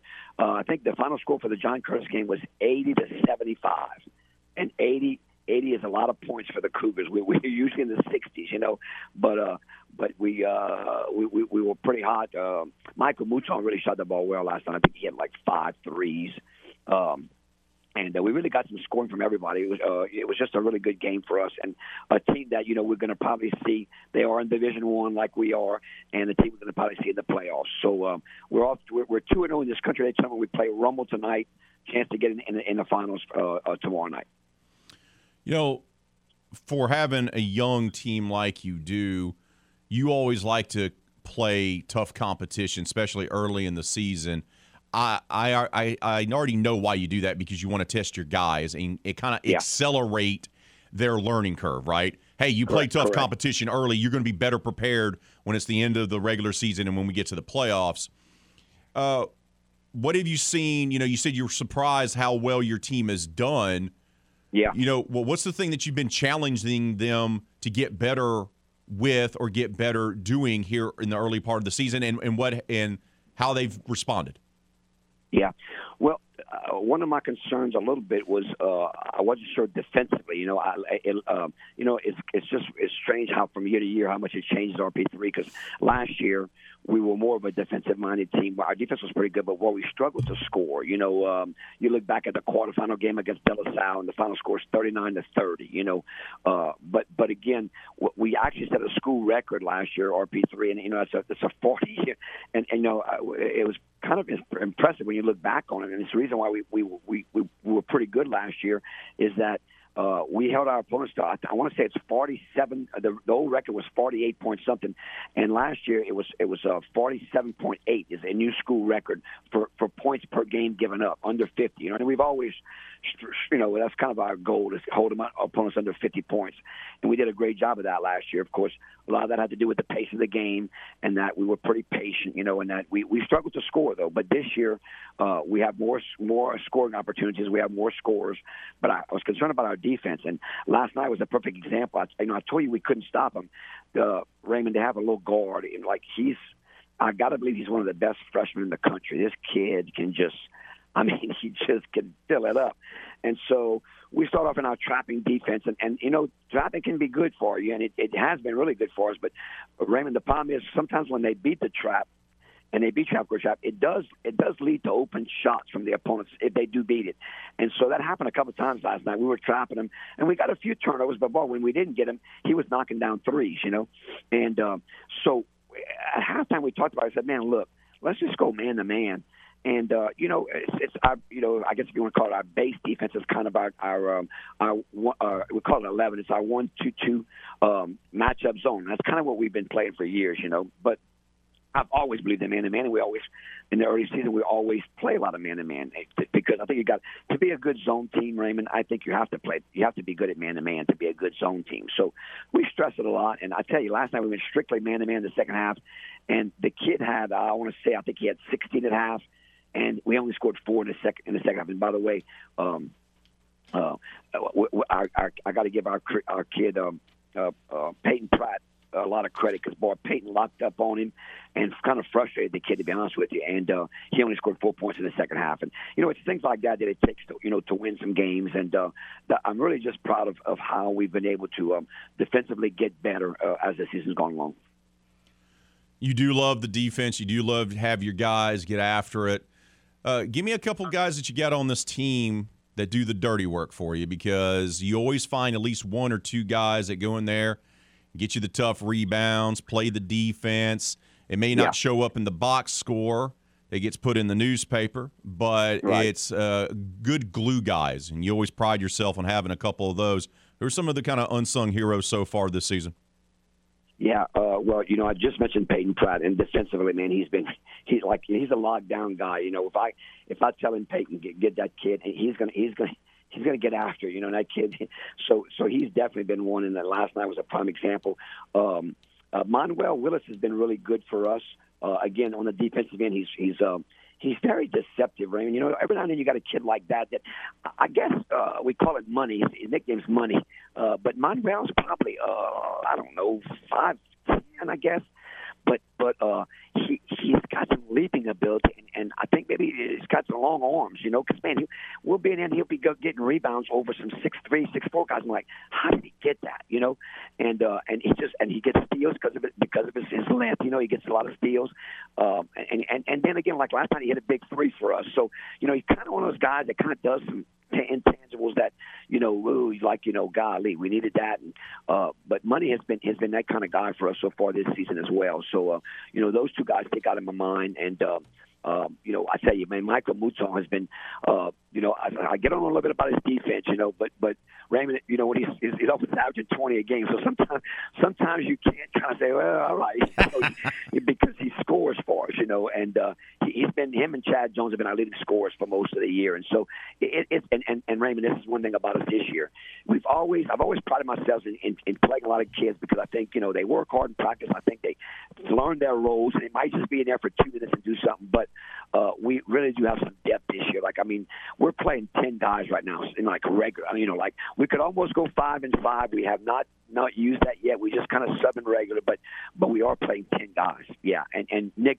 Nick has been now with Nick now it's almost eleven, you know. So so uh, we have some good depth, and that's gonna I think it's gonna be. I think like last night, like John Curtis's first five were tremendous. I think we kind of wore them out a little bit. We kind of ran, you know, the game we scored eighty points, and we kind of ran a little bit more than we normally do because I think they were getting tired, you know. And uh, it's kind of funny, but Coach West and Coach Nick on the sideline, you know, Coach West kind of recognized that. He goes, "Those guys are tired. Let's go," you know. And so uh, we kind of picked up our tempo, and that was really good for us. This early part of the season, before you hit district play, what's the number one thing you always want to achieve? And I know it goes beyond wins and losses. What's the number one thing you always want your team to be able to achieve before you begin district play? Well, I, I think uh, for the most part, especially this year, is that uh, you know you try to build team chemistry. You know, and that, that's why I love these tournaments. You know, I mean, we went to Showdown on the Lake, lost to Madison Prep in the finals, and it was a great tournament. We beat some really good teams. We beat the Bossiers, we beat Bossier, Southwood, and Huntington to get to that finals. And then and then uh, last weekend we went to uh, Newman tournament. Newman's probably got the best team in all classes. We'll talk. We'll probably talk real quick about them. They come into the Sunkist Shootout. Be the team to watch. They're like they're loaded. Uh, we didn't get to play Newman though because we lost to LB Landry in the semis. We're a little disappointed. It's probably you know Raymond. There's there's going to be a game where you just don't perform. You know, and, like sometimes it's weird, but like nobody plays really good. We had that game against LB Landry. We didn't shoot it well at all, they shot it well. And uh, it was our worst loss of the year. We only have two losses: LB Landry and Madison Prep. But um, but we we came back and won a good one against Hahnville, and, and so we you know we we've come out uh, second in the Showdown Lake. We came out third in that uh, this and this. this this time here, we're either going to come out in the top four because we're in the semifinals. So uh, the competition will be great, but I, I try to build some team chemistry, and I love the fact that we spend some, some days together in hotel rooms. Uh, we always uh, change our rooming list so that guys, you know, not they're not, they're not like we don't just put the four seniors together. Matter of fact, last week uh, I told West at West we going with this and we're going senior sophomore, senior junior sophomore. So we mix that up a lot so they can get to spend two days in a hotel room with guys that maybe they don't know that well, you know. And I just think it really builds a good bond, a good, and that's one thing we worked on this year is that uh, I thought we needed to build, build better team chemistry, and um, and it looks like this this is really helping us out in our team chemistry. Because boy, I tell you what, for the for, well probably the second or third game this year, I really saw uh, us being very unselfish and gave up shots for a better shot. And that was evident last night. Again, I thought last time we might have been our best game of the season. Uh, I think we got we're now up to 11 and two. So again, uh, we're all coming together a little sooner than I thought we would, which is you know a nice it's a nice nice problem to have that you're you're better early. You know. Now again, no, you don't want to peak too early, but I, we certainly haven't peaked. We make a lot of mistakes, but uh, the only thing, Raymond, that really really we got to do a better job of, I think, is uh, we are turning it over kind of uncharacteristic. You know, I told guys, I said, guys, we blew a 15 point lead because of our turnovers, and I said that's not it's not a staple of what we do. You know, we work on, on that in practice and not turning the basketball over, and uh, we really have to work on that. We are committing, you know, too many turnovers for uh, when we get in those playoffs. You know, you're going to have to cut that down. So right now, that's really the things we're working on is cutting down our turnovers and uh, and working on some team chemistry. Um, and that that are the two main things. More with the STM coaching legend, Danny Broussard, because when we come back after this timeout, we're going to talk about one of the best events in Acadiana year in, year out, the Sunkist Shootout. That tips off starting next week. Coach will help us preview that as well. That's coming up right here on the game, Southwest Louisiana Sports Station, and your home for the LSU Tigers and the World Series champion, Houston Astros. Uh, no need to be blue NBA fans because DraftKings Sportsbook is my go to when it comes to betting on the NBA this holiday season. You know, I love doing the same game parlays the player prop options, the games inside the games. And guess what? New Orleans Pelicans going to try to get back on track tonight, taking on the San Antonio Spurs. Money line plus 290 for San Antonio, minus 350 for the Pels. The spread is eight and a half points. The game inside the game. CJ McCollum over under set at 24 and a half. Trey Jones, Trey Murphy, rather, 14 and a half. He's the three point specialist. Is he going to get that? Man, if he gets hot, he can. Assist, CJ McCollum over under six and a half. These are the games inside the game. This is what makes it so interesting. And right now, DraftKings Sportsbook is giving Louisiana NBA fans a special gift. For a limited time, you can get a no sweat bet on every New Orleans Pelicans game this December.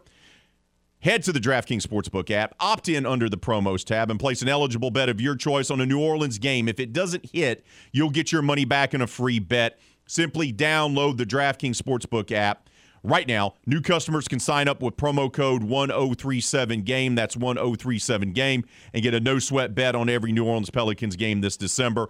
Go to the DraftKings Sportsbook app and opt in today to receive this limited time offer only at DraftKings Sportsbook an official sports betting partner of the NBA. The STM coaching legend, Danny Broussard, rejoins us here on RP3 and Company. Sunkist shootout tips off next week, coach. What's the most challenging thing year in, year out? Is it getting the teams to be part of the tournament or is it putting together the bracket? It is it is telling people that we're full. RP, you won't believe this, but I, I won't mention the name. But I, I'm I'm not lying to you. I've had three teams, three teams in the last week call and say, "Is this is anybody drop out?" They were looking for they're looking for a tournament. I'm like, man, and you know what? What is kind of crazy is that this year, uh, because it happens, it really does happen every year where I, I don't I don't understand. It's just a different climate, I guess. But like, you know, when I if I commit to a tournament, I'm, like I'm going. You know, we're going to go. I mean, I'm not. And and every year we have some, now again we when we had the COVID period, that was you know that was a different. We, we understood. You know, like uh, Brother Martin was crazy. When Brother Martin, three him and his two assistant coaches, all three had COVID at the same time, and so he was even thinking about sending his football game. It was kind of funny because he was like, I'm thinking about sending my football coach to coach the team, and uh, anyway, so Brother Martin had to drop out at the la- very last minute. We wound up getting North Central to take their place. But so this year, I said, you know, about a month ago, I said, you know what? I'm going to call each one individually. Say, Coach, look, I'm just making sure you're all you you're in for the Sunkist, December 27th to the 30th. Well, guess what? We we we lost one team because he's he like, oh uh, no, we're going to this other tournament. I said, well, you told me you were coming to ours, which great, that's fine. So anyway, so we replaced them. Uh, it, it, matter of fact, I said in no time because we have a waiting list right now of six teams that want you know would want to come in if something would happen. So that, seriously, like uh, getting the 16 teams is like the most difficult part, Raymond, because you know we like to get new teams in, you know, and, and it's kind of part of the tournament. We do, we don't want to, you know, I'm not going to have the same 16 every year, and so you know, and I think the, for the most part the coaches understand it. Some of them would like to come, you know, and we do it. We have some that come, you know, like I mean, you know, you're looking at I mean, Turley's, you know, Jake and I, we, we I mean, Turley's going to get invited. And if he doesn't want to come, that's fine. But, you know, he's going to come every year. And there's a few schools like that. But, again, for the most part, we we mix it up. And this year, just looking at the bracket, uh, we have one, two, three, four, four teams that are making, no, I take that back. I take it back. We only have three teams making their first time ever appearance in the Sunkist. Um, and that would be Bishop Ireton, which is from they're from they're from Virginia. Uh, and you may ask, well, how in the world is a team from Virginia coming? Well, let me tell you the tie, tie in on this one, okay? 1986, De La Salle, coached by Jimmy Tillett, came to the Sunkist Shootout and won it all. And the MVP, MVP was Dwayne Bryant, who went on to play at Georgetown, had a great career with John Thompson. And this is when Georgetown was rolling. And uh, he stayed in that area, and he's now coaching and we've developed a relationship. We kept in touch, and he, uh, I told him when he was really good, he wanted to come to our tournament, and guess what? He's coming this year. So they are a first-time ever entrant from Virginia. We also have. Um, uh, Newman, no, not take it back. Newman has come a long time ago now, but Newman's back. They haven't come in a while. And Randy Livingston, who also played in the Sunkist Shootout uh, and played for the Houston Rockets and LSU, he's bringing his team in. And I'm telling you, Raymond, when if you if you want to watch a game on the first day on Tuesday, two o'clock is Newman against Ellender. Uh, Newman is loaded. I mean, they are really. I think they're they're probably the best team in the state of Louisiana in all classes, and they're in Division Three. Can you imagine? Um, Coach, I gotta let you go, brother. Yeah, go I gotta let you go. Tell the folks quickly where they can go to get the, the bracket and, and all the information. I got to hit a okay. break. Oh, okay, okay, great, great. Hey, go to www.stmcougars.net. stmcougars.net. They can get a bracket. It starts on December 27th, Tuesday. We start at 10 o'clock in the morning till 8 o'clock at night. Come in and get to see some great high school basketball action. Brother, appreciate your time. Merry Christmas, bud. Same to you, RP3. Have a great one, my man. We got to take a time out. Hour number three, final hour of the week coming up. We'll kick it off with Les East. That's next right here on the game, Southwest Louisiana Sports Station. Oh, yeah. Oh, yeah. Everything, everything, everything gonna be all right this morning. Live from the Delta Media Studios in Upper Lafayette, here is the producer extraordinaire, Hannah Five Names, and your big, bald, beautiful host, Raymond Parks III, better known as RP3.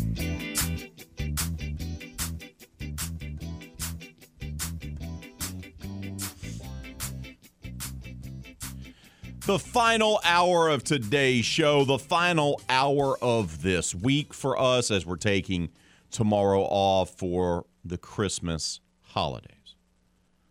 Whew. Just one more hour. It's going to be a good one, too. Don't forget to vote on the poll question of the day.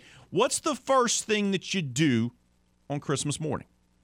Is it open presents? Is it check the stocking? Is it cook, eat breakfast, or is it watch the Christmas parade?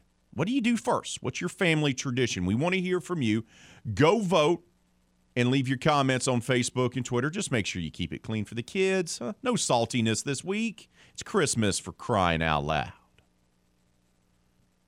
Also, coming up half an hour from right now, our friend Jarrett Rozier, recruiting expert, will join us to break down LSU, UL, and McNeese. All three of those programs signed 20 plus guys during the early signing period. Lots of them come from the state of Louisiana. They all stayed in their footprint primarily, and a great start to their first full offseason at the helm of their programs because each one of those programs, by the way, are led by a first year head football coach. But right now, it's time for us to talk New Orleans Saints and New Orleans Pelicans with our friend from CrescentCitySports.com, Les East. Les, good morning to you, brother. Merry Christmas to you and your family, my friend. How are you? Well, thanks, Raymond. I'm doing well, and Merry Christmas to you and yours as well. All right, let's start with the Pelicans because they were riding seven game winning streak. They were top of the Western Conference standings. And then came the road trip to Utah, two games in three days, including letting that one game get through their hands in overtime. Then They lost the game against Phoenix, which was a revenge game for the Suns, and then they had no answer for Giannis. What's gone wrong in the last four games for the Pelicans? Well, they played Utah twice, Phoenix, and Milwaukee. That's the first thing. those, those are really good teams. Yeah, they are. Played. They are. But they, uh, you know, three of those games were winnable. But the first game in Utah, they, they just, you know, didn't play well at all. I think they were a bit tired after the the seven game win streak. They had played a lot of games in a short period of time. But the, you know, the second game they they had a chance to win it in regulation, didn't. Wound up going to overtime and losing. And they had a 24 point lead on Saturday night and let that get away. Couldn't stop Devin Booker. And as you mentioned, they had no answers for for Giannis the other night. So I, I would say there have been a few things. I think number one is their defense. That they did not play great defense, and that they had some serious challenges with with some really good players and teams. Uh, but they were also hurt by um, giving up too many offensive rebounds on, some occasions, and um, they uh, turned the ball over in some key situations as well. So they just um, did not play their best against some really good teams, and mostly their problems were on the defensive end. Um, you know, over the course of 82 games, you're going to have stuff like that happen periodically. I think they have a chance to uh, get some wins back here with the competition being a little bit less over these uh, these next few games. Although uh, you know they're not going to have uh, Ingram and they're not going to have Williamson tonight, and they, they definitely won't have Ingram tomorrow night. And I doubt that they'll have Williamson tomorrow night in Oklahoma City. So we'll we'll see how they handle that. But uh, I would expect them to get back on track here fairly soon. Zion got put into health and safety protocols. Is that because of exposure to COVID, or why is that? You know, I, I don't know exactly what happened um, there, wh- whether it was COVID related or, or something else. We weren't aware of him uh, having any issues during the game against Milwaukee, and they didn't announce it until yesterday. Uh, so I'm not sure exactly what happened there, but uh, he's. Um, I'm expecting that he'll miss these next two games, so that's going to be uh, quite a challenge for them without their top two scorers. But they're playing the Spurs and the uh, the Thunder, so that helps. Yeah, it does help playing the lesser competition, but now you're going to have to have multiple guys step up to fill the void left by Zion, and still don't have Brandon Ingram. So who's that going to be? Who's going to kind of step up and fill that void in the next few games?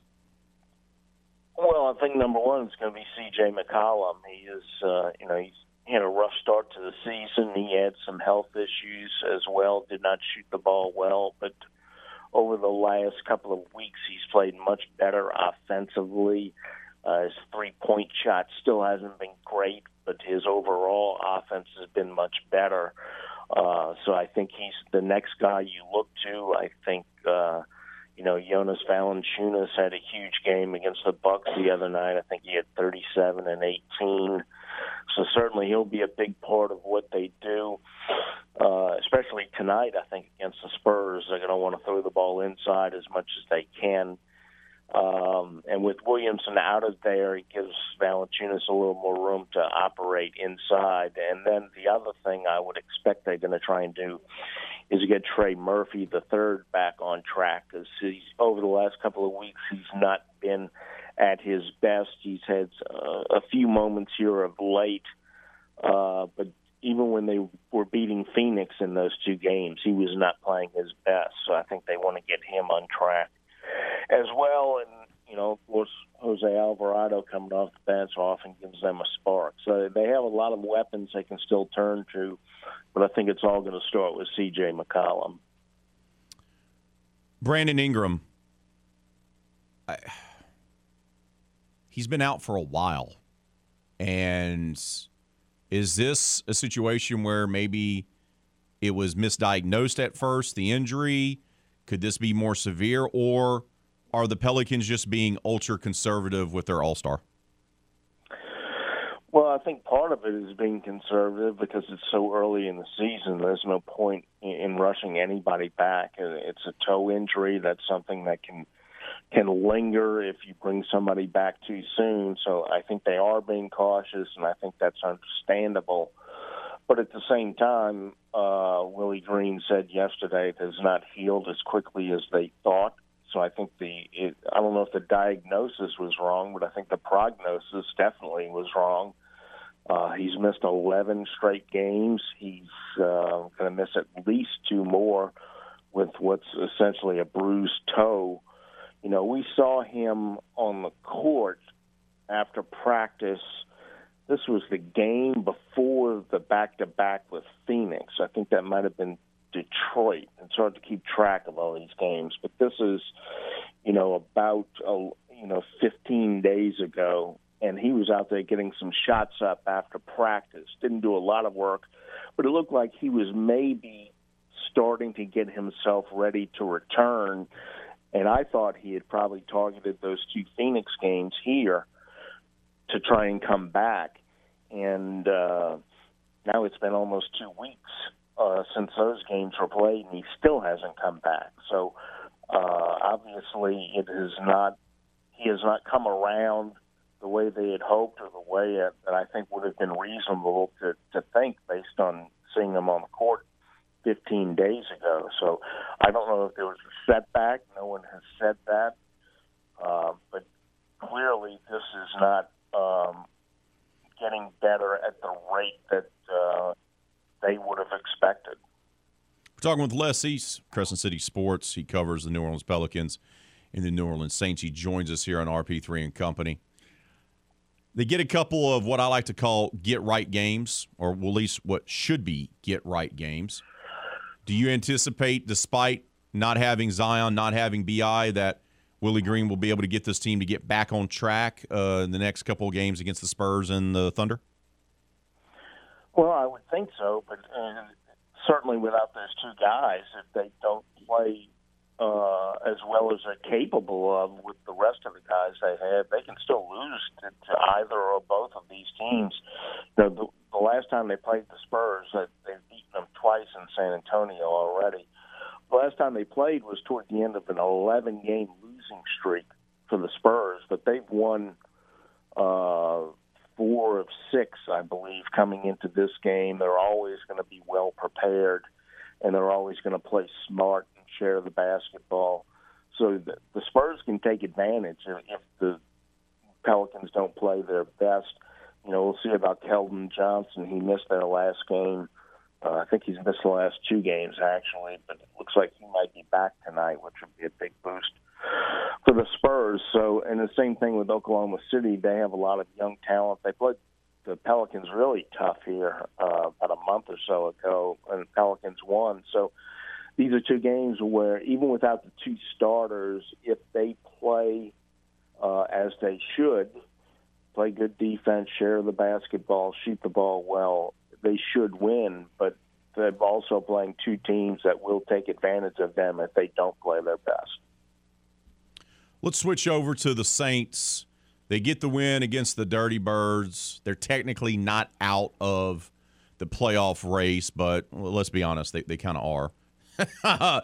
but, you know, eh, they get something positive by getting the win, but then here they go. Cesar Ruiz injured, out for the rest of the year, yet another injury for this team. Uh, how do they make that adjustment with having to reshuffle their offensive line yet again as they head up to Cleveland on Saturday to take on the Browns? Well, it's a good question, and it's one Dennis Allen wouldn't answer yesterday because he, he didn't want to give away personnel uh, possibilities. Now, he could certainly slide uh, Calvin Throckmorton into the right guard spot. Um, you know, we we don't know if it doesn't look like Erik McCoy is going to be back, although they thought maybe he was getting close. That would add another piece to the equation. Um, but they also, um, you know, Allen was asked specifically about the possibility of moving James Hurst uh, into Ruiz's spot and allowing Trevor Penning to start at left tackle, and uh, that that's the, the prospect that he wouldn't address because he didn't want to tip his hand to the Browns. So they do have uh, a couple of options. One is to keep it as simple as they can and just slide in somebody to replace Ruiz, or move some pieces around to give themselves a chance to see what uh, Trev- Trevor Penning can do. Um, you know, he's played a little bit as essentially a third tight end, but he hasn't really played much at tackle. So that's the calculation they're going to make. Um, and they've probably already made it, but they're not going to share it with us. And, and you know, part of that may have to do with the, the status of Myles Garrett, the outstanding defensive lineman who's missed practice the last two days. And I think, you know, whether or not they have to try and block him may factor into who they trust to put out there. What do you make of the fact of seemingly the veterans have been the most disappointing players this year and not the younger guys? Juwan Johnson, breakout season.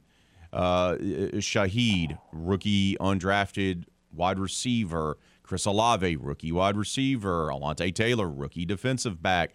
The younger guys on the team are the guys that are consistently stepping up and playing at a high level this season for the Saints, while the vets, let's be honest, are the ones kind of dropping the ball. What do you make of that? Well, it's.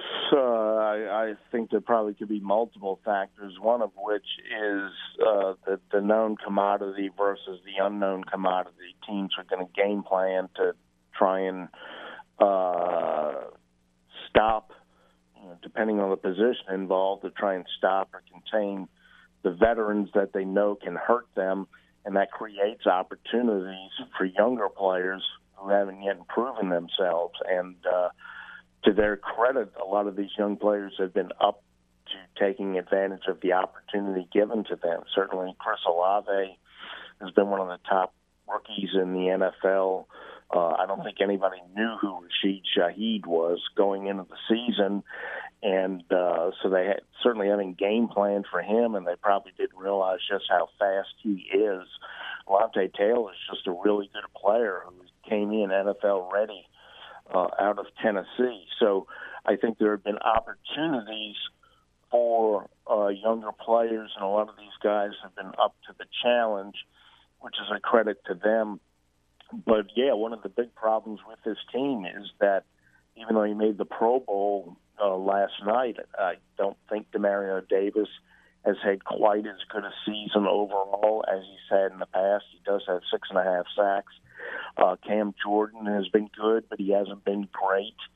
Uh, David Onyemata has not been as good on the defensive line, and you know there are other positions where veterans haven't always lived up to the expectations or to their previous performances, and that's part of the reason why they're in the predicament they're in now. Defensive line, the biggest disappointment on this team this season, uh, position group wise, in your opinion?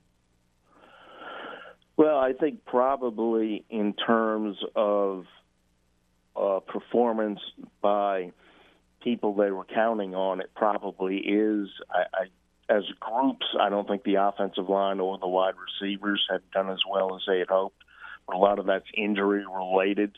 You know, losing Mike Thomas early in the season once again, Jarvis Landry being hurt for most of the year has uh, hamstrung the, the wide receiving corps, and then the offensive line's had all sorts of injuries. So that there are mitigating factors there. The defensive line, for the most part, um, Payton Turner's been hurt, but for the most part, the defensive line's been pretty healthy, and it was probably thought to be the deepest and maybe best position on the team, and it just hasn't produced uh, as well as you would have expected, and not a whole lot, lot of that can be attributed to injuries. We'll wrap it up with this, Les. Do the Saints, for the first time this season, get back to back wins on Saturday when they go to Cleveland? Uh, I don't think so. I, I, I, they can win this game, and I think because the weather is going to be so awful, I think it comes down to turnovers are going to be even bigger than normal because of uh, there's going to be fewer scoring opportunities, and they're not good at taking the ball away. They're going to have to run the ball well with Kamara and Hill, but the Browns are the fifth best running game in the NFL. And then I think Wil Lutz is going to be really important because of the weather conditions. Teams are going to stall out, and if you make your field goals, you're going to have a chance. If you miss them, it's going to be really hard. So I think those are the, the key players and the key factors. But I, I just don't think this is the type of game that they're likely to win. And also, I think the fact that Deshaun Watson, I believe, is now in his fourth start. He's getting more comfortable. So it's a game they're capable of winning, but I'm going to guess that it's going to go the other way. And I think the weather is going to be a big part of that. Brother, appreciate your time. Keep up the tremendous work that you're doing there at CrescentCitySports.com and elsewhere. Merry Christmas to you and your family, man. Be safe, and I hope you have a great holiday. Thanks, Raymond. Merry Christmas. We got to take a time out. When we return here on RP3 and Company, we'll update that poll question of the day. What do you do first thing on Christmas morning? We'll share some comments as well from Facebook and Twitter. That's coming up next, right here on the game. Southwest Louisiana Sports Station and your home for the LSU Tigers and the World Series champion Houston Astros. Babbel.com. Helpful holiday tip number 24. Do not buy your wonderful wife a mixer or knife set or any other kitchen item. Since she puts up with you all year, she deserves jewelry, you filthy animal. This helpful holiday tip brought to you by your family at the game. 1037 Lafayette and 1041 Lake Charles, Southwest Louisiana's sports station.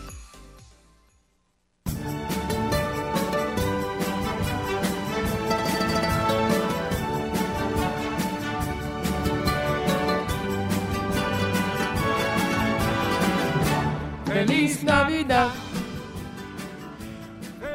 Lafayette Marble and Granite offers the largest selection of granite, quartz, and marble in Acadia. And look, and when you're dealing with Chris and his team, you're going to want to sing Christmas songs as well. Trust me on this. They did the bathroom renovation, helped out with the countertops. So impressed with not only their selection, but their customer service. We're going to use them for our kitchen remodel coming up, hopefully this year. And look, they do more than just provide you with show stopping marble countertops for your kitchens, bathrooms, and man caves. They also have an extensive selection of custom shower builds with new grout free showers. Make sure to visit their website, lmgelite.com. That's lmgelite.com to learn more about all the sensational services and tremendous products they have to offer. Live inventory is updated every single Wednesday. Visit lmgelite.com. That's lmgelite.com or stop by their soon to be renovated showroom located right there on I 49 north across from Hub City Ford in the Jockey Lot. It's Lafayette Marble and Granite. They're looking to earn your business, and trust me, earn it, they will. Poll question of the day. It's our final one of the week. All week it's been Christmas themed. We're in the Christmas spirit. You heard five names, aka two jackets, bringing out the Christmas songs and singing through the microphone. So we're very festive. She's very excited about going to Pensacola after she gets off work today for family Christmas holiday weekend extravaganza a palooza. What do you do first, though, on Christmas Day? That's our poll question of the day. Right now, 49% of you say open presents, 32% say make and eat breakfast, 14% say stockings, and only 5% of you say turn on the Christmas parade. Ralph Bergeron says, and of course, the annual dash to the corner mini mart so that I could pay triple market price for the AA batteries that were not included. Oh, yes, sir. Yes, sir. Make sure you buy the triples and the doubles if you got little ones. If you got kids, make sure today you go out and get yourself double A's and triple A's, my friends. 100%. Trust me on this. Ralph also says used to throw out the reindeer food, eat cookies, dispose of sour milk, leave a trail of mini candy canes to kids' room, and crack open a beer. Not necessarily in that order. JPK the OD says stockings. Then get ready for the real party. Make sure you RSVP 35th anniversary Christmas party. Oh, of course. It's Die Hard. Of course, it's Die Hard. The man is obsessed with Die Hard. Loves some Die Hard. We haven't really debated that um, about Die Hard because here's the thing: it's not a debate. No, we did, we did this last year. Last last year, we did Christmas this time. nonsense we did this. last year. And Bruce wa- Willis said so. It's not a Christmas movie. the man who portrays John McClane says it's not a Christmas movie. I'm going to go with the man who portrayed John McClane here. Signed, still delivered. Once again, it's a movie that takes place during Christmas. It's not about the Christmas spirit. It's an action movie of a guy taking down terrorists. Just so happens to be during Christmas. I love it may be the greatest action movie of all time. It's not a Christmas movie. Sorry. 100%. It's just not. On the Book of Face, Randy Russell says no parades, make coffee, drink coffee, watch kids get so excited over what Santa brought them, make and eat breakfast, then finally open presents. Normally, this is all done before 8 a.m. Beer and football start about 11. Edward Purvis says drink coffee and then do all of the above. Keep those votes coming on our poll question of the day. Keep your comments coming as well. Leave them on Facebook and Twitter. We got to take a time out. But when we return, National Signing Day thoughts with our recruiting analyst, the one that we trust the most, Jarrett Rozier. We're going to break down LSU, UL, and McNeese. That's all next, right here on the game, Southwest Louisiana Sports Station, and your home for the LSU Tigers and the World Series champion Houston Astros. Helpful holiday tip number 36. Your precious little ones should receive a few boxes of boring clothes under the tree. Yeah, they'll surely be disappointed, but that helps build character.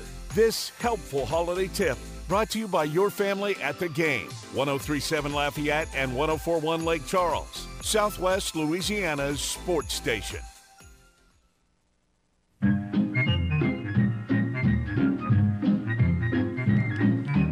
Frosty the snowman was a jolly happy soul.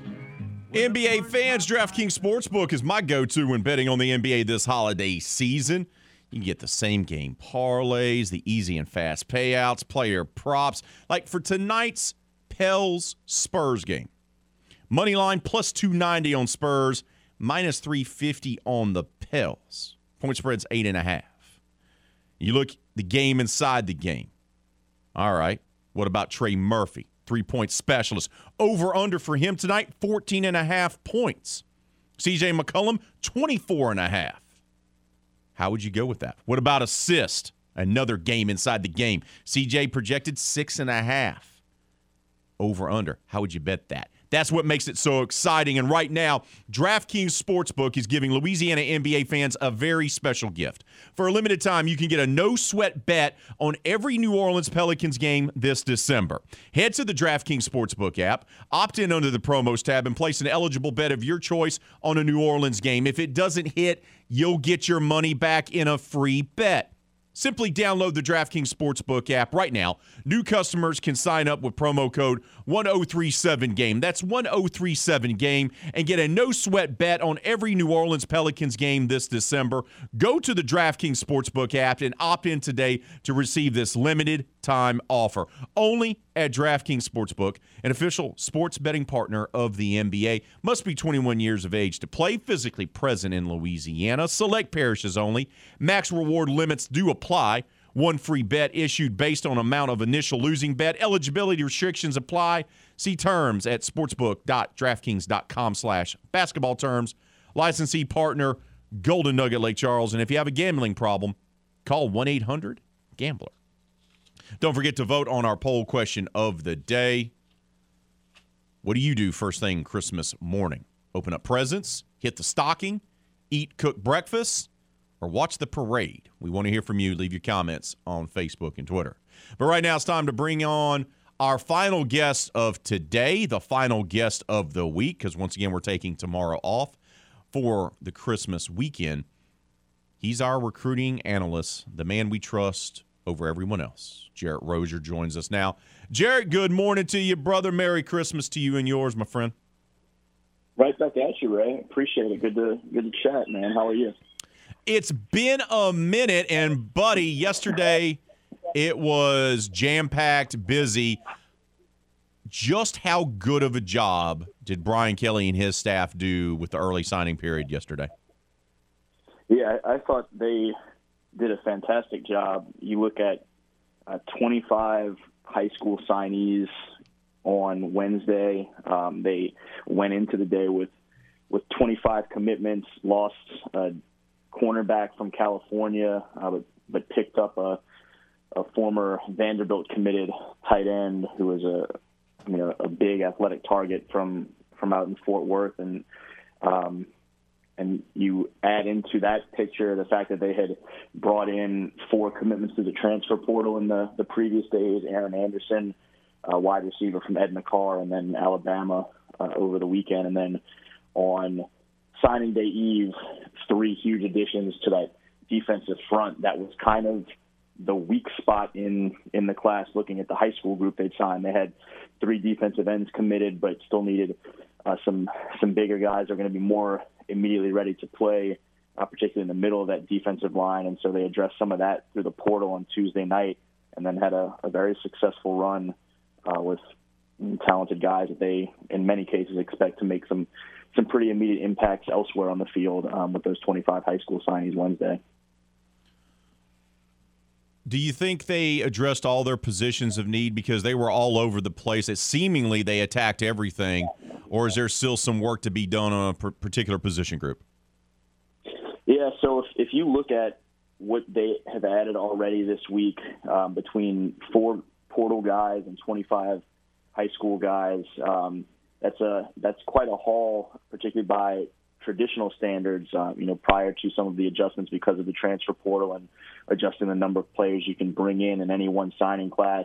Uh, the the old traditional cap was 25, and so you're already four over that. But Brian Kelly has made comments in recent weeks that he plans for this class to end up in the the mid to high 30s, and so they they're still looking to to add a few more pieces. Um, you know, the next place that LSU coaches and, and fans' eyes turn is a, a 1:30 announcement this afternoon uh, by IMG Academy five-star cornerback Desmond Ricks. Uh, he he would be someone that, particularly after losing Daylen Austin to Oregon yesterday, um, they would love to add another corner that they feel like can come in and make an impact right away, given the the guys that they're graduating from that room, but that's that's kind of the the one spot that stands out. And I think beyond that, you have some flexibility to to figure out who the the best players are and not feel as hamstrung by positions.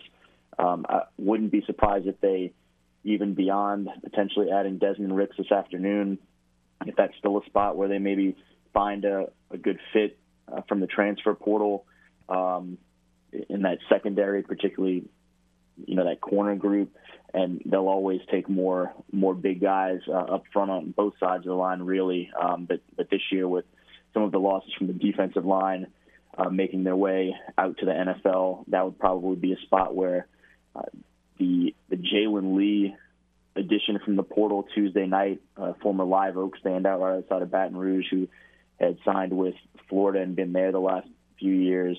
Uh, they expect big things from him, but adding another big guy in the middle of that defensive tackle rotation, along with him and uh, Mekhi Wingo returning, would be another spot that I'd kind of keep my eyes on. But I, I agree with you; they they were all over the place in terms of covering um, covering a lot of needs. They I mentioned the Vanderbilt tight end commitment or signee. They added three tight ends yesterday, and so they've restocked that position that had been so thin in, in recent years. Um, you know, adding three to uh, already a, a returning breakout freshman from from this season, Mason Taylor.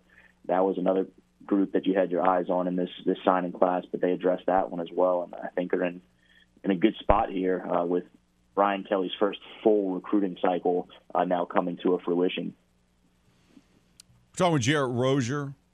He covers high school recruiting for Tiger Details and other outlets. He joins us here on RP3 and Company. The young man out of Florida, uh, multiple reports came out yesterday. LSU had signed him. It was a done deal. Others said Alabama was going to sign him. Others said they were both fighting for him. Uh, does it come down to those two schools? And how do, how confident do you feel that he's going to remain a Tiger, which it appeared that he was always going to be?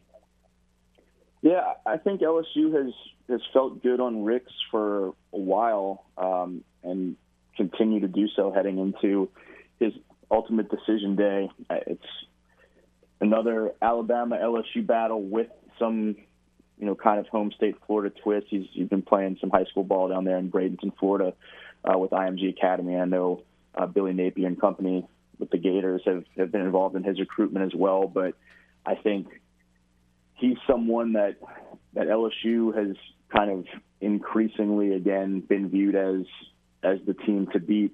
And obviously, you never know for sure until the the pen hits the paper and, it all gets sent in. And, we've seen in recent years sometimes there's there's even somehow continued drama after that point. But I think if you're an LSU fan, you wake up feeling feeling confident about Desmond Ricks uh, ending up as a member of this purple and gold class, and he would certainly, if they do hang on to him, be a, really nice addition at, at a position where uh, it, it had, after losing Daylen Austin yesterday, become kind of a top of mind priority. Um, but with people feeling okay about having to lose a Daylen Austin because there was a confidence level in adding Desmond Ricks today.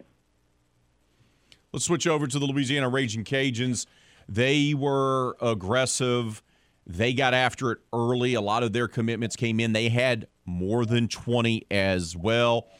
Only a couple of JUCOs. The majority of Coach Dez's real first full class was high schools, uh, high school players. What'd you make of what Coach Dez and his staff did with the Raging Cajuns yesterday, Jarrett?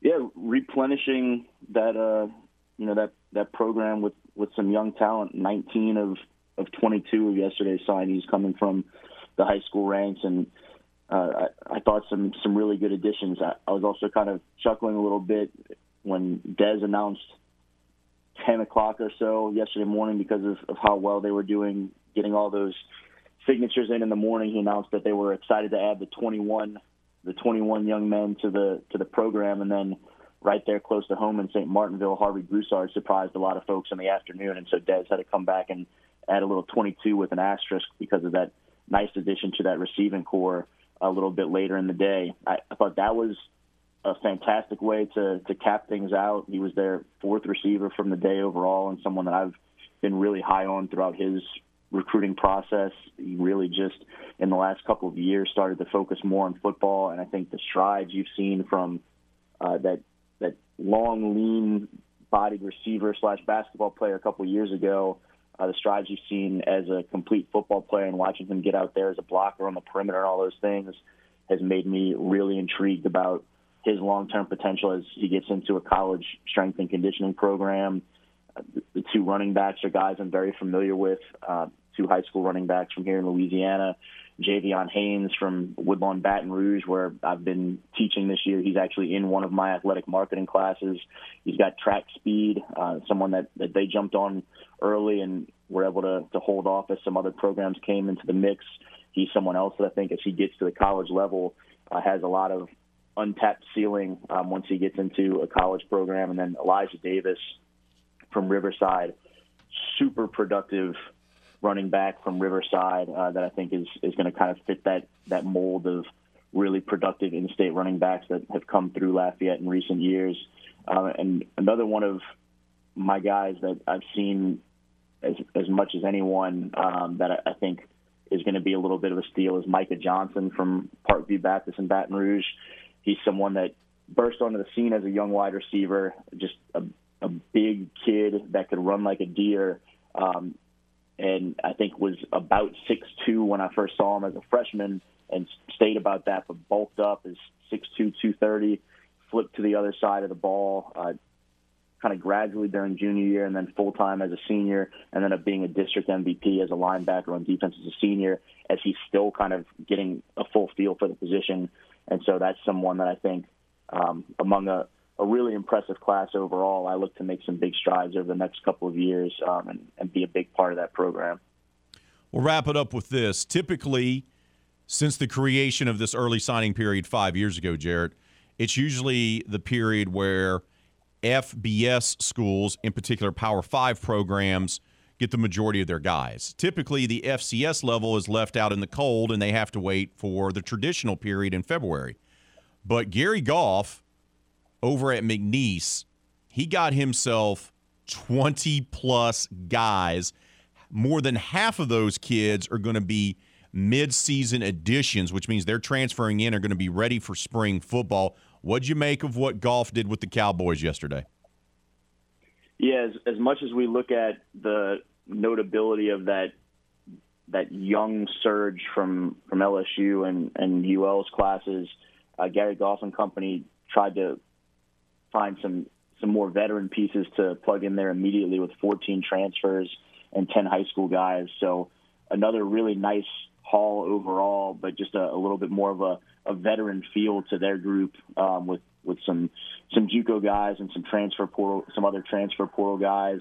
Um, I'm certainly more familiar with some of the the 10 high school guys, particularly the six from in-state that the Cowboys signed. And I actually had a, a high school coach in the Baton Rouge area last night uh, ask me some about the McNeese State staff because he was impressed with the job that they were doing, finding some some gems in in Baton Rouge. Uh, you know, an- another Woodlawn High guy, Mark Fielder, defensive tackle, six two two seventy. That I think is one of the uh, the the brightest and hardest working kids that I've seen. Um, he's someone that I think is going to fit in really well there and and work his way into uh, an impact role on that defensive front. A big Scotlandville offensive lineman, a former Houston commit, Jamal Franklin Jr., 6'7", 270, a, a huge kid that moves well uh, at that size, has has pretty good feet that I think has an opportunity to to fit in really well on that offensive line. Uh, and then, you know, there's a couple other guys in Baton Rouge, Carlos Sanders, uh, a two-way lineman from Southern Lab, Cody Smith. I thought an underrated corner from Zachary High, but but right there in Lake Charles, Jamal Jamal Levy, uh, Jamal Levi, the record-setting receiver from Barbe. Uh, I know some of the, you know, the the success of Barbe's program wasn't the same as when Trey Quinn was going through there. Some of the competition wasn't necessarily the same. But if you're breaking Trey Quinn records, that says quite a bit of your productivity week in and week out. And so Jamal, a, a 5'7", 150 speedster, uh, they have listed as a, a sub 4'4", 40-yard dash, and a guy that can catch the ball, go up and get it over bigger guys is someone I'm really excited to see get that opportunity put on for his hometown. Jarrett, appreciate your time as always, brother. Merry Christmas. Be safe out there during your travels, bud, and enjoy your weekend. You got it, man. Merry Christmas to y'all, and you know, happy holidays. Talk to y'all soon. We can take our final time out of today's show, wrap it up, and get you set up for Kevin Foot and Footnotes. That's all coming up next right here on the game, Southwest Louisiana Sports Station, and your home for the LSU Tigers and the World Series champion Houston Astros. And Dancer and Prancer and Vixen. I want to take a moment to thank our guest, STM boys basketball coach Danny Broussard, CrescentCitySports.com's Les East, and Tiger Details recruiting analyst Jarrett Rozier for joining us here on this Thursday edition of RP3 and Company. Our final poll question of the week. What do you do first on Christmas Day? 46% of you say open presents, 33% say make and cook breakfast, 13% say hit them stockings, and 8% say turn on the Christmas parade. Whew. That's going to do it for us. For the producer extraordinaire, Miss Hannah Five Names, I'm Raymond Partsch the third. We'll be off tomorrow. We'll be off Monday. You guys be safe. Be kind to one another this holiday weekend. Merry Christmas to you and your family. I hope it is a tremendous one. Kevin Foot and Footnotes is up next, right here on the game, Southwest Louisiana Sports Station, and your home for the LSU Tigers and the World Series champion, Houston Astros.